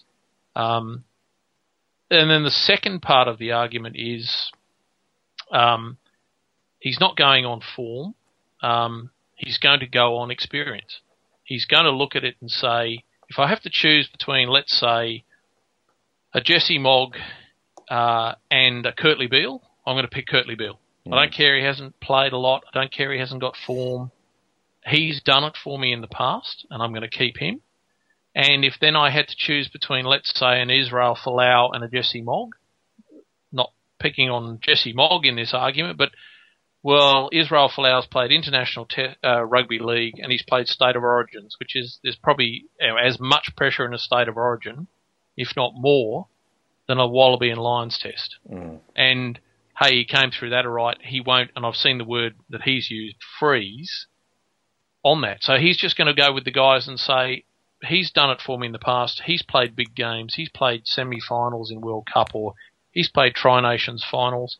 And if I get any decision that's close, I'm picking the guy who's got experience. Mm. And as a result, I reckon there'll only be one debutant in the whole Wallabies team, And who was that? Israel Folau, Mm. because he is so good. Mm. But he's been through the big games before. Mm. I mean, state of origin, when it comes down to a third game final decider, you know, people going berserk over state of origin is actually probably even bigger than the third game of a Lions series. So, so, and, and, and in that, then who's who's he running at ten? Is it like Barnes or? Um... No, I, well, I, well, I, I think it would be Barnes mm. if he hadn't been injured. Mm-hmm. Um, I think Barnes will be on the bench as the backup. Uh, I reckon he's going with James O'Connor. Mm. Well, he wrote. It, it, that's how he wrote it, and he's in his squad that you know they brought him in on. Yeah, uh, what what he's looking for with that game plan is a ten that either gets the ball and goes straight to the line, not a crossfield, not dancing, not jigging, not you know looking mm. to offload. He either goes straight to the line and effectively crash balls mm. and tries to put a little bit of footwork on when he gets to the line, possibly with an offload, um, or he gives the ball straight away to the guy outside him, whether that's a forward from a line out or it's the number 12 who is just going to crash the ball up. He's not looking to use any footwork. Mm. He just wants to go forward. And if you think about the guys who can play that game plan, uh, Quade Cooper can play it, of course, but that's not his natural game plan. So for me, why take a guy out of his natural state and make him play that game plan? Hasn't worked in the past. Um, I think Matt Toomua could do it, but again, I get back to the question of experience. Why would you blood a guy when James O'Connor has shown he can play that game plan? He played it very well against Wales. Um, He's an experienced international player. Mm-hmm. He's shown that he's playing it with the Rebels. Yeah. And he's knocked a kick over to win a Bledisloe before uh, now. Absolutely. De- Deans isn't going to take gambles with players making their debut. No. That's my view. No, I think you're right. I think we. I mean, I think we talk a lot about selection on form and who's exciting us at the moment, but you know, especially in, in, in, that back line, I've got to think that, you know, Deans has got, he's had a team selected before the Super Rugby started. Um, and it's you know it's more about you know what happens if somebody if I've got injuries, you know. Yeah. I don't, I don't think it's, it's you know got anything else to do with any and, and and his whole thing will be you know Pulver can talk all he likes about expansive rugby or whatever else it is. Um, if he wins this Lions tour and, and, he'll think he knows how best to do it, um, you know, either he'll get through in the public opinion or Pulver would have axed him anyway. Yeah. So, you know, how about what we should do next week, we should have that same discussion that I've had today about the backs. We should expand that out to the forwards. Yeah. For sure. Because there's some interesting, there's some similar sorts of selections there about who's the form player in a position compared to a guy who's coming into form but has done it in the past. Yep. Definitely. Okay, we'll start working. We'll start uh, working through that from uh, podcast 101 odd on, on based um, as long as that fits in with everybody's feedback.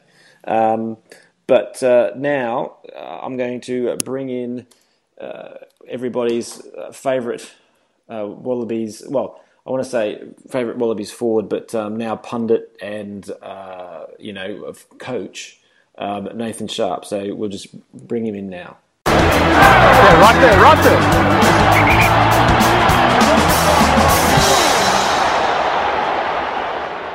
So, joining us on our 100th show, special guest uh, Nathan Sharpe, mining magnate, media mogul, coaching guru, and Ashley and Martin Refusnik. Mate, how are you? very well, mate, very well. Funny you mentioned that, mate. I just got a wig put in the other day. Did you? Well, I thought about it at least anyway, but decided against it. What colour? I always, I always thought you was a blonde, yeah? Yeah, blonde with uh, black eyebrows, mate. Yeah, good look. you look like one of those guys off the old Thunderbird show. That's that's actually what I was going for. You're right. the movie star look. Yeah. But mate, uh, you're in Darwin, is that right?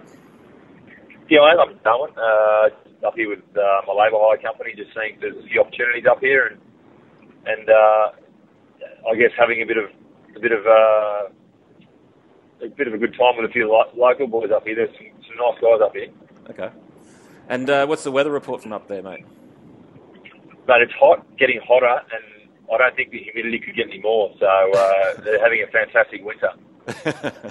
yeah, they're, they're rugged up. Um, yeah, that's exactly right. Mate, so look, uh, it's been a while since when we last talked to you. Uh, you know, you were still they were still kind of trying to suck you back in and and uh, keep you on for God knows how much longer playing for the Wallabies. You've since left. What's it like? It's busy. It's uh, it- it's scarily busy actually. I, I've sort of retired into a cyclone almost. It's not not exactly what I was expecting, but it's Yeah. a good thing because it certainly it certainly helps uh, to sort of get you get your uh, mind away from missing playing rugby. So yeah, it's a bit of a godsend really. Yeah. And mate, one of the big changes there, I guess, is the uh, the whole media thing that you've taken on with with Fox. Um, how's that gone? I mean, you know, I think you're getting great raps from the guys on the forum um, and in, around our website. But you know, have you had a lot of training, or, or what happened? you gave me a microphone, mate. That was it. But the, the, the guys were really good. You know, they obviously give you a bit of bit of guidance as to what you what you can do. I, I was pretty ordinary the first few weeks, without a doubt, and probably staying a little bit. But uh, once you understand how the the routine of the night goes, it makes it a lot easier because you know what to expect to a certain degree. So probably a little bit of uh, getting getting more comfortable with what goes on on, on game night makes a big difference. And the other one, mate, is because I, you know, there's some things that I can see that I'd like to try and explain is try and actually compress that and condense it into some form of uh, language that people can one understand and two fit into the time time slot that I've got been given. So there's challenges there, but you know, hopefully I'll get around those. Yeah, no. Well, I think that's one of the things that that's the comment is that um, you're adding some great insight there. So I, I know what you're saying about the challenge there. Does that actually mean you actually have to prepare? I mean, because that that seems a bit rough. no, you've got to do preparation. I think that's yeah, that's a, that's a key component because at the end of the day, you're you're making commentary on players that are in the in the games. It's unfair to not be uh, educated or informed about what's going on because then you're making assumptions about things you might not know. So I try and do as, as much chatting to the guys as I can and, and have a look at games so that when I do get there, uh, you know that that's you can you can you can actually do a justifiable job for the guys on the field because um, people at home want to know what they're trying to do and, and why they might not be able to do things and why they are doing things. So Yeah. I think that's an important part of it. Okay, mate. And what's the uh, Combox pecking order then? So, you know, Oh, cap- mate, I'm well down. I, I'm well down the bottom, mate. They're all they're all uh, still playing pranks and all and, and, and the like on me, mate. So I've uh, I've got I've got I'm cutting my teeth all over again. I feel like I'm 19 da- back at the red into the comb over again. So if it rains, mate, you're the one who has to go out and get wet. Yeah, yeah. Look, I, I'm no problems with that. I can suck all that up. It's not a problem. and so, and who's who's the playground bully then, mate?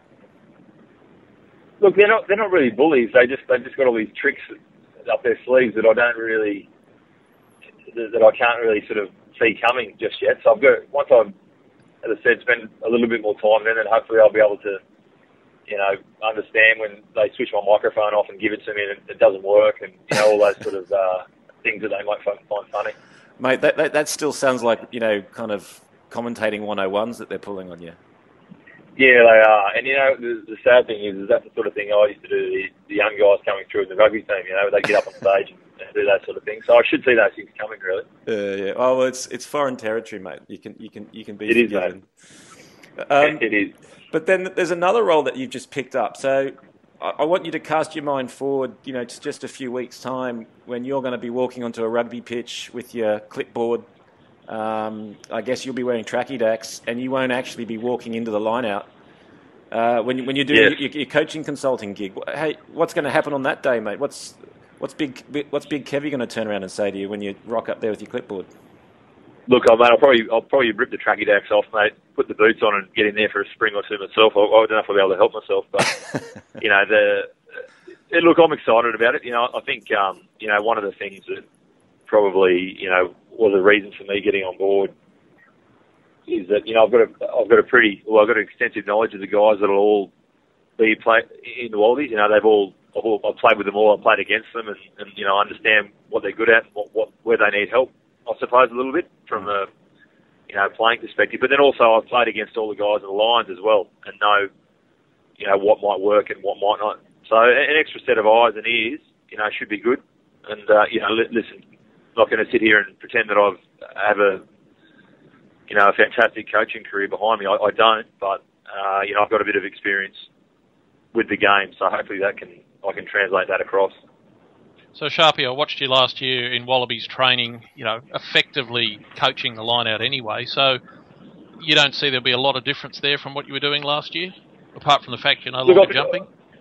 Yeah, look, I think the important thing is that uh, it's really important. I, I- think people don't understand the importance of, of having a, a line-out caller who feels comfortable with the, line-out plan and and actually runs the line out from day to day. Because at the end of the day, he's the one on the field that needs to be able to manipulate uh, things when they aren't going so well, or, or needs to change strategy on the run. And, and it really needs to be an, an autonomous position to, to many respects. So, look, for me uh, and Andrew Blades will just be about, I guess, empowering those guys to to think for themselves. Maybe maybe give them a couple of extra, uh, you know, ideas here and there. But at the end of the day, they're the ones that have to make the decisions in the field. So, yeah, there'll, there'll be there'll be advice with a bit of strategy and and um, you know tactics away from the, the training paddock, and that'll all be you know signed off by everyone.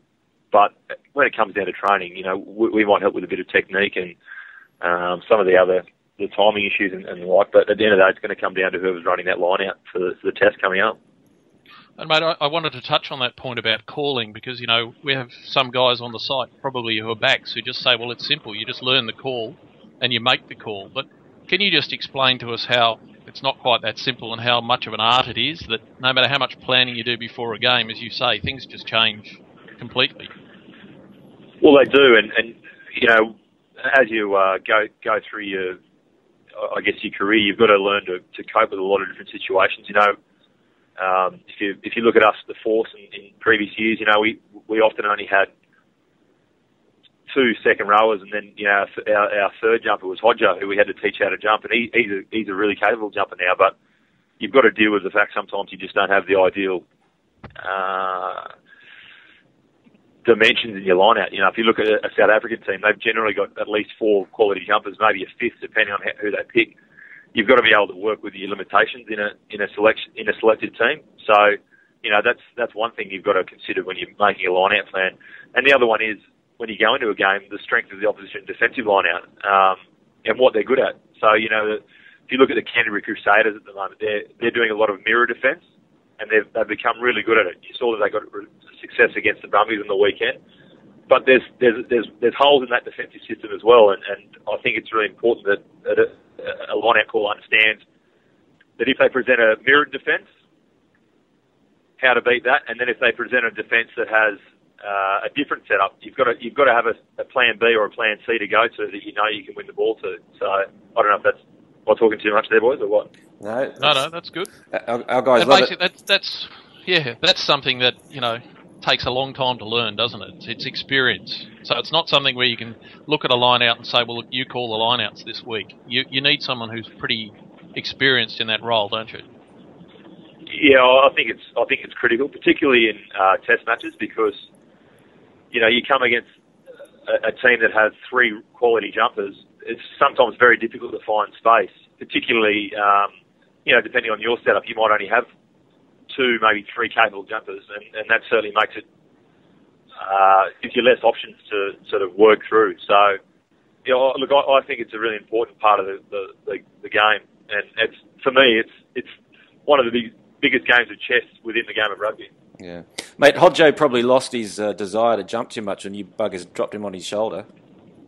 Yeah, we sort of threw him across and let him go. So uh, yeah, I still haven't, lived, I haven't, I haven't lived that one down. But it's funny, you know, he keeps on whinging about it. The amount of times I've been dropped, it's ridiculous, mate.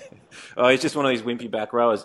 But speaking of which, you know, when it comes to calling, is it make any difference whether it's a back row? I mean, Ben Mowen seems to be doing a pretty good job down there at the at the Brumbies. Um, he's, he's he's not in a locking position. Is there any reason why it needs to be lock versus back row? No, it's got to be. It's got to be. Uh, you know, who is capable of it. Um, that they can perform that function because at the end of the day, you know, Benny's a good jumper. He's going to be involved in all the lineouts, Yeah. so that's important for starters.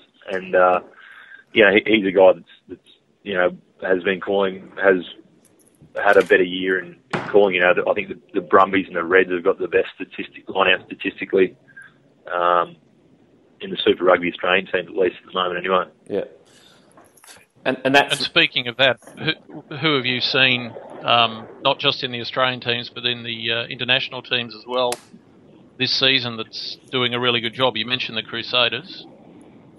Yeah, well, I think that there was, you know, you know, maybe five years ago, New Zealand had a reputation of uh, having, you know, a very poor line out. Um, I'd say at, at the moment, the, the way they select their team, they give themselves at least four jumpers in their in their in their teams, and uh, they've they've technically been probably the most consistently uh, consistent lifting team. They they get good height quite often, and, and they also look for to speed lineouts up, which often you know helps if uh, defenders aren't set. So you know I think I think they've been the benchmark in New Zealand, the Crusaders, and they've got a lot of All Blacks in there, which you know equates to the All Blacks' performance over the last couple of years. And then uh, you know the Bulls, obviously they've got. Um, Juandre Kruger there, who, who runs a pretty good line out, and you know Victor's helping coach there as well. So there's some pretty good pedigree helping out over that side of the ditch as well.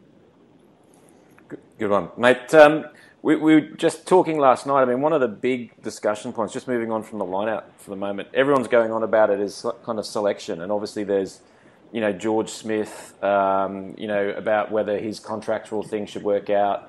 There's people talking about Izzy Folau um, whether he should be allowed in having not put the time in, whereas George Smith has.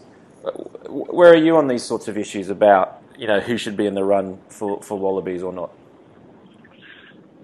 Well, I think they've got to pick the best the, the best team possible, mm. and uh, you know if George Smith is the is playing as well as uh, Liam Gill or, or uh, Michael Hooper, who you know, and I, and I play with Michael Hooper, he's an outstanding player. So you know, a lot of people have been talking about Liam Gill, who has been has had a great year as well. You know, Michael Hooper's there as well. But you know, if those guys, you can throw a blanket over the, all of them.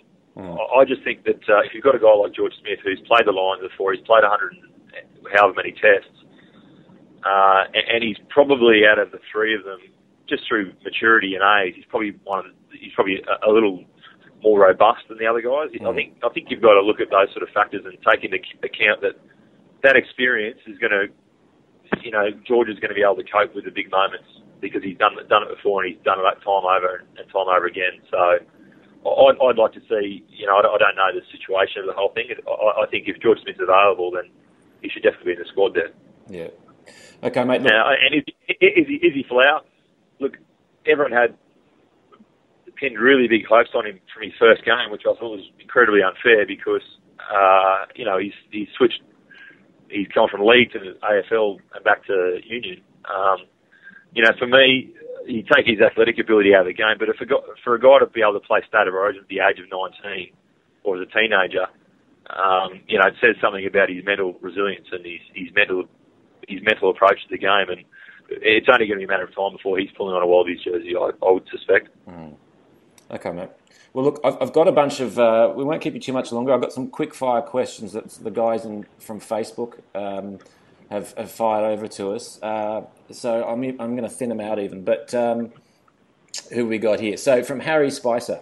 Are you pleased with the increased level of depth in Australian rugby this year? So I guess the question is: Is it any different, or are we just, you know, have, we just been having a good run of it, or do you think it's actually changed? Look, I think it's a, a, few things. I think the depth is definitely better. On the back of last year, it was a tough year with a lot of injuries uh, to the Wallabies. That introduced a lot of younger guys that hadn't had that exposure. They got the taste of it. They were in an environment where they were able to improve as rugby players. They've gone back to their Super Rugby franchises and imparted a bit of that, probably that, maybe that understanding of the game, that work ethic, and that's spread across all the all the uh, franchises. The other thing is in, in uh, rugby at the moment, guys don't get a great deal of preseason. And last year, a lot of our better players, uh, or who were our better players, they were forced to have a break. So you look at a guy like Will, Will Genia sort of thing, uh, you know, James Hall, all those, all those sort of players that have been playing for Australia for a while, they actually got a break. And that makes a huge difference. I think people think, you know, guys finish the spring tour, they have a month off and yeah. they do four weeks of preseason and they should be good to go.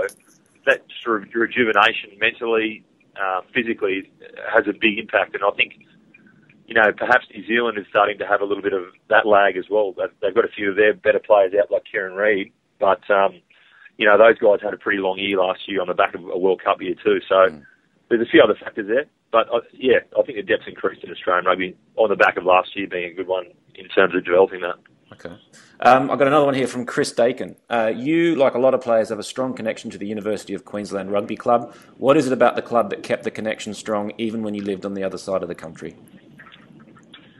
I just think they've got good people involved, and and uh, it was just, it's just a club that generates a good culture and, and one that um, you know you want to be a part of, and, and that's a great culture to be involved in because you feel like you're part of a community, I suppose, and and uh, there's, there's very heavies all over the globe, and uh, and they all keep in touch still. You know, everyone's on an emailing list, and it's, a, it's just a nice community that seems to spread outside of Brisbane. Mm. Okay, mate. And then finally, here, this is from Benjamin uh, Gath. Um, are rumours of you turning out for the Baa-Baas against the Lions true? No, they're not true. I, I was uh, I was pretty keen to play, but uh, seeing as I'd been retired for six months, yeah. uh, they the Barbarians, you know, rightly so, wanted guys that have, you know, they're, they're pretty keen to put on a good performance, and um, against the Lions, they didn't really want people that hadn't played much of, of, of late. So he'd be weighing him down. Me, yeah, yeah, I'd be I'd be the anchor dragging this ship. But if they asked me, I'd do it. But yeah. it's uh, it's not on the cards. Mate, look, I heard a little. I heard a whisper that at one stage when um, Kev Horwill's injury, people weren't quite sure how it was going to work out. That um, some people from the ARU got on the blower. Any any truth behind that? oh, look, mate, there was there was all sorts of conversation going around, but look, there's no. I think, uh, uh, yeah, look, mate, it was, it was, it was definitely a start of the year a consideration for myself. You know, yeah. obviously the the opportunity to play the Lions is, is pretty is pretty encouraging. But yeah. um, you know, I, I, the, I've had my time, and, and, if I can help them win the series, then that'll be more than enough for me. And mate, just physically, are you doing much anymore? I mean, do, are you trying to keep fit, or have you just said stuff it and it's just a six pack a night? No, no. When I retired, I thought, oh, I'm just going to be having a beer every night, sort of thing. But yeah. I've actually managed to try and do something every day. I sort of, I had a month off. I started going a bit stir crazy, and um, the, the belt started expanding. I thought, oh, you know what, I don't really want to be, uh, you know, six months retired and, and wearing a, a, an extra pant size. So I yeah. try and I try and do a bit every day, and uh, you know, hopefully I can keep that up for a little while at least. Anyway. Yeah. Is there anything in particular that you that you that you do? I mean, any particular type of exercise? No, I, I run. I probably run maybe three or four mornings a week, just for you know twenty or thirty minutes, and then I'll try and do as many weight sessions as I can during the week. So oh, maybe right. three three weight sessions a week. So right. it sounds to me like you're ready to take on the Lions uh, with, with, with that sort of program. I don't see what's holding you back. Yeah, yeah, no, mate. I'll, I'll take my boots to camp, mate. See how it goes. Okay. and a final one from me, Sharpie. On game night, yep. when you run out uh, or for the Lions test, how's it working? Are you still commentating, or just coaching, or what's happening there? Yeah, no, I'm some involved with the with the team from Thursday, uh, sorry, Sunday to Thursday, and then um, and then I'll I'll be commentary on Friday and Saturday. So um, so that's the uh, that's how it's looking like it's going to pan out. All right, and just not answering any uh, questions on the line out calls. Yeah, no, I mean, there's there's obviously going to be some things that I, yeah I'll, I'll need to have a think about how to make sure that um, they don't slip out. You know, not not not not compromising the team um, by saying anything publicly that, that, that may do that. So that's a, that's going to be a challenge for me. Yeah. And then finally, mate, just just how excited are you about this Lions tour? Is is, is it? I mean, you're involved in it in so many different ways now. I mean, is it is it driving you crazy, or is it just business as usual? Oh no! Look, it's going to be awesome. It's it's something that um, it's just going to be great to be involved in. I think, and and and um, to have that opportunity, you know, I'm I'm really pumped about it. Yeah. So uh, it, it's going to be different for me. Obviously, I'm working on my, on my, my labour side of things and, and trying to do well there. But I'm just going to take essentially put five weeks into into that uh, Lions preparation uh, uh, on top of this the precursory work that I'm doing now in getting ready for it. You know, so good one. Uh, yeah. All right, mate. Well, look, yeah, I'll, I'll, be. I'll enjoy wearing the tracksuit and watching the boys run around. No, it's well. I mean, to be able to commentate it as well as be part of it, that's uh, that's a pretty different experience. But um, help bring it home, mate, or keep it here. Um, great to talk to you, and great to hear things going well. Enjoy Darwin. Maybe a beer tonight. Thanks, fellas. Maybe a beer tonight. Yeah, I think it'd be in, in, order tonight. It's hard to be outside in 35 degrees and 130 percent humidity and not want to be. All right, mate. Have a good one. Thanks, Thanks, fellas. Good on See you, you, mate. Bye. Bye. There we go. The man himself. Um, fairly candid. Got- into some detail there about the lineouts. Yeah, really good. Um, interesting how he's going to juggle the commentary and, and the coaching side of things. Mm. But what an asset!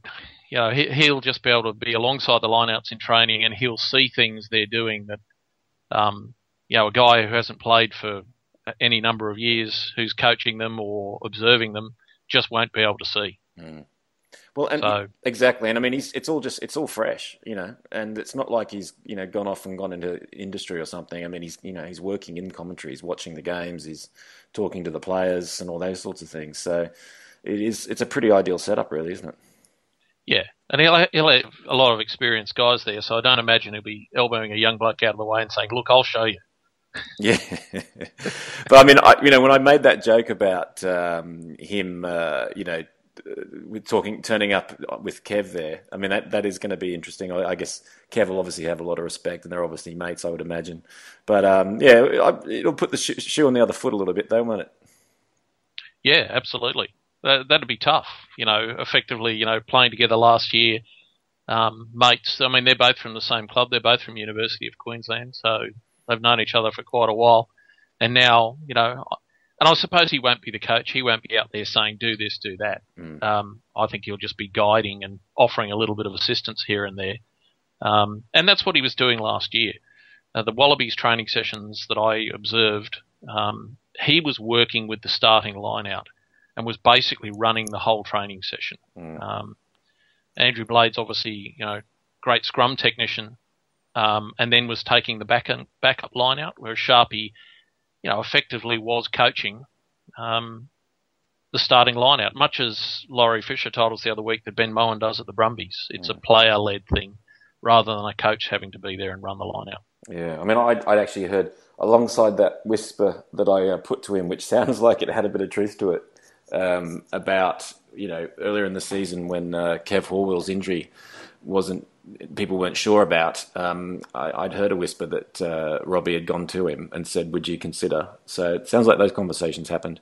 But I'd also heard that uh, even last year, um, when you saw what what you saw um, about him basically being a player coach, that there'd already been discussions about him, uh, you know, taking up the coaching mantle. So um, obviously that was something they'd already been talking about.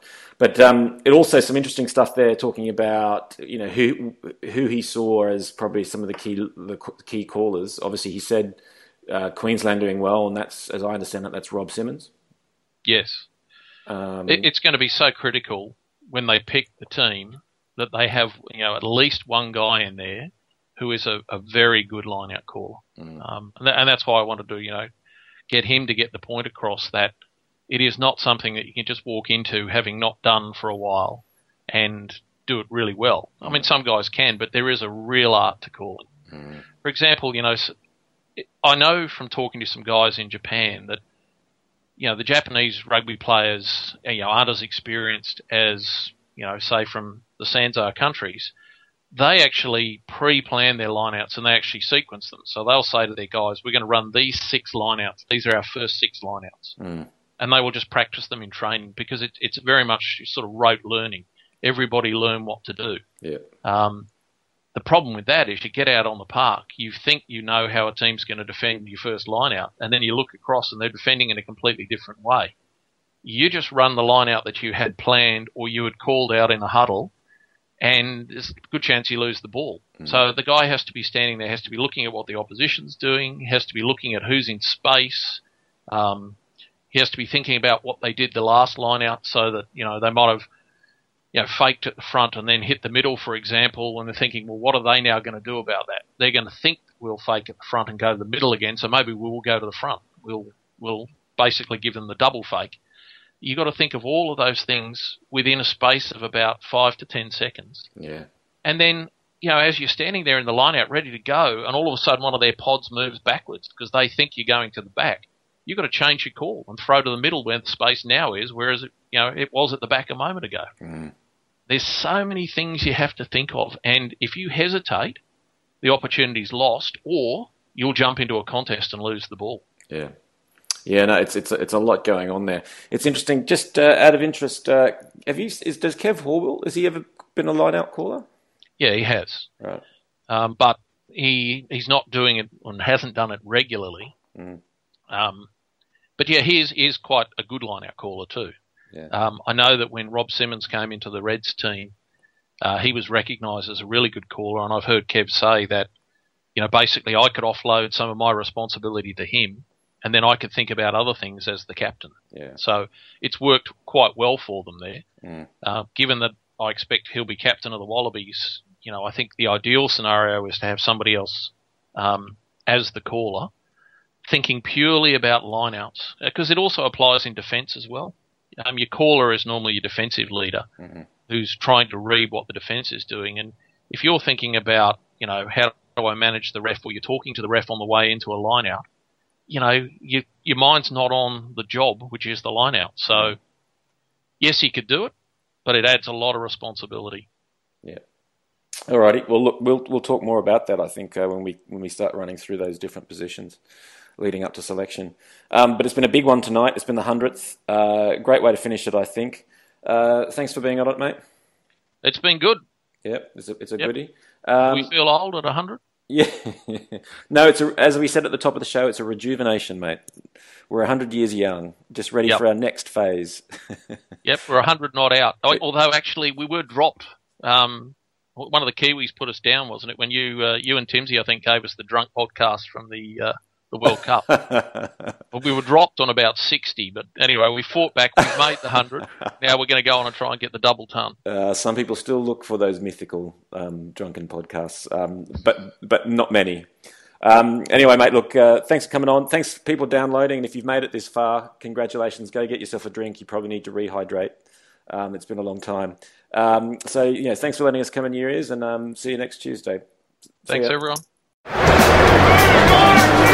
Yeah, right there, right there.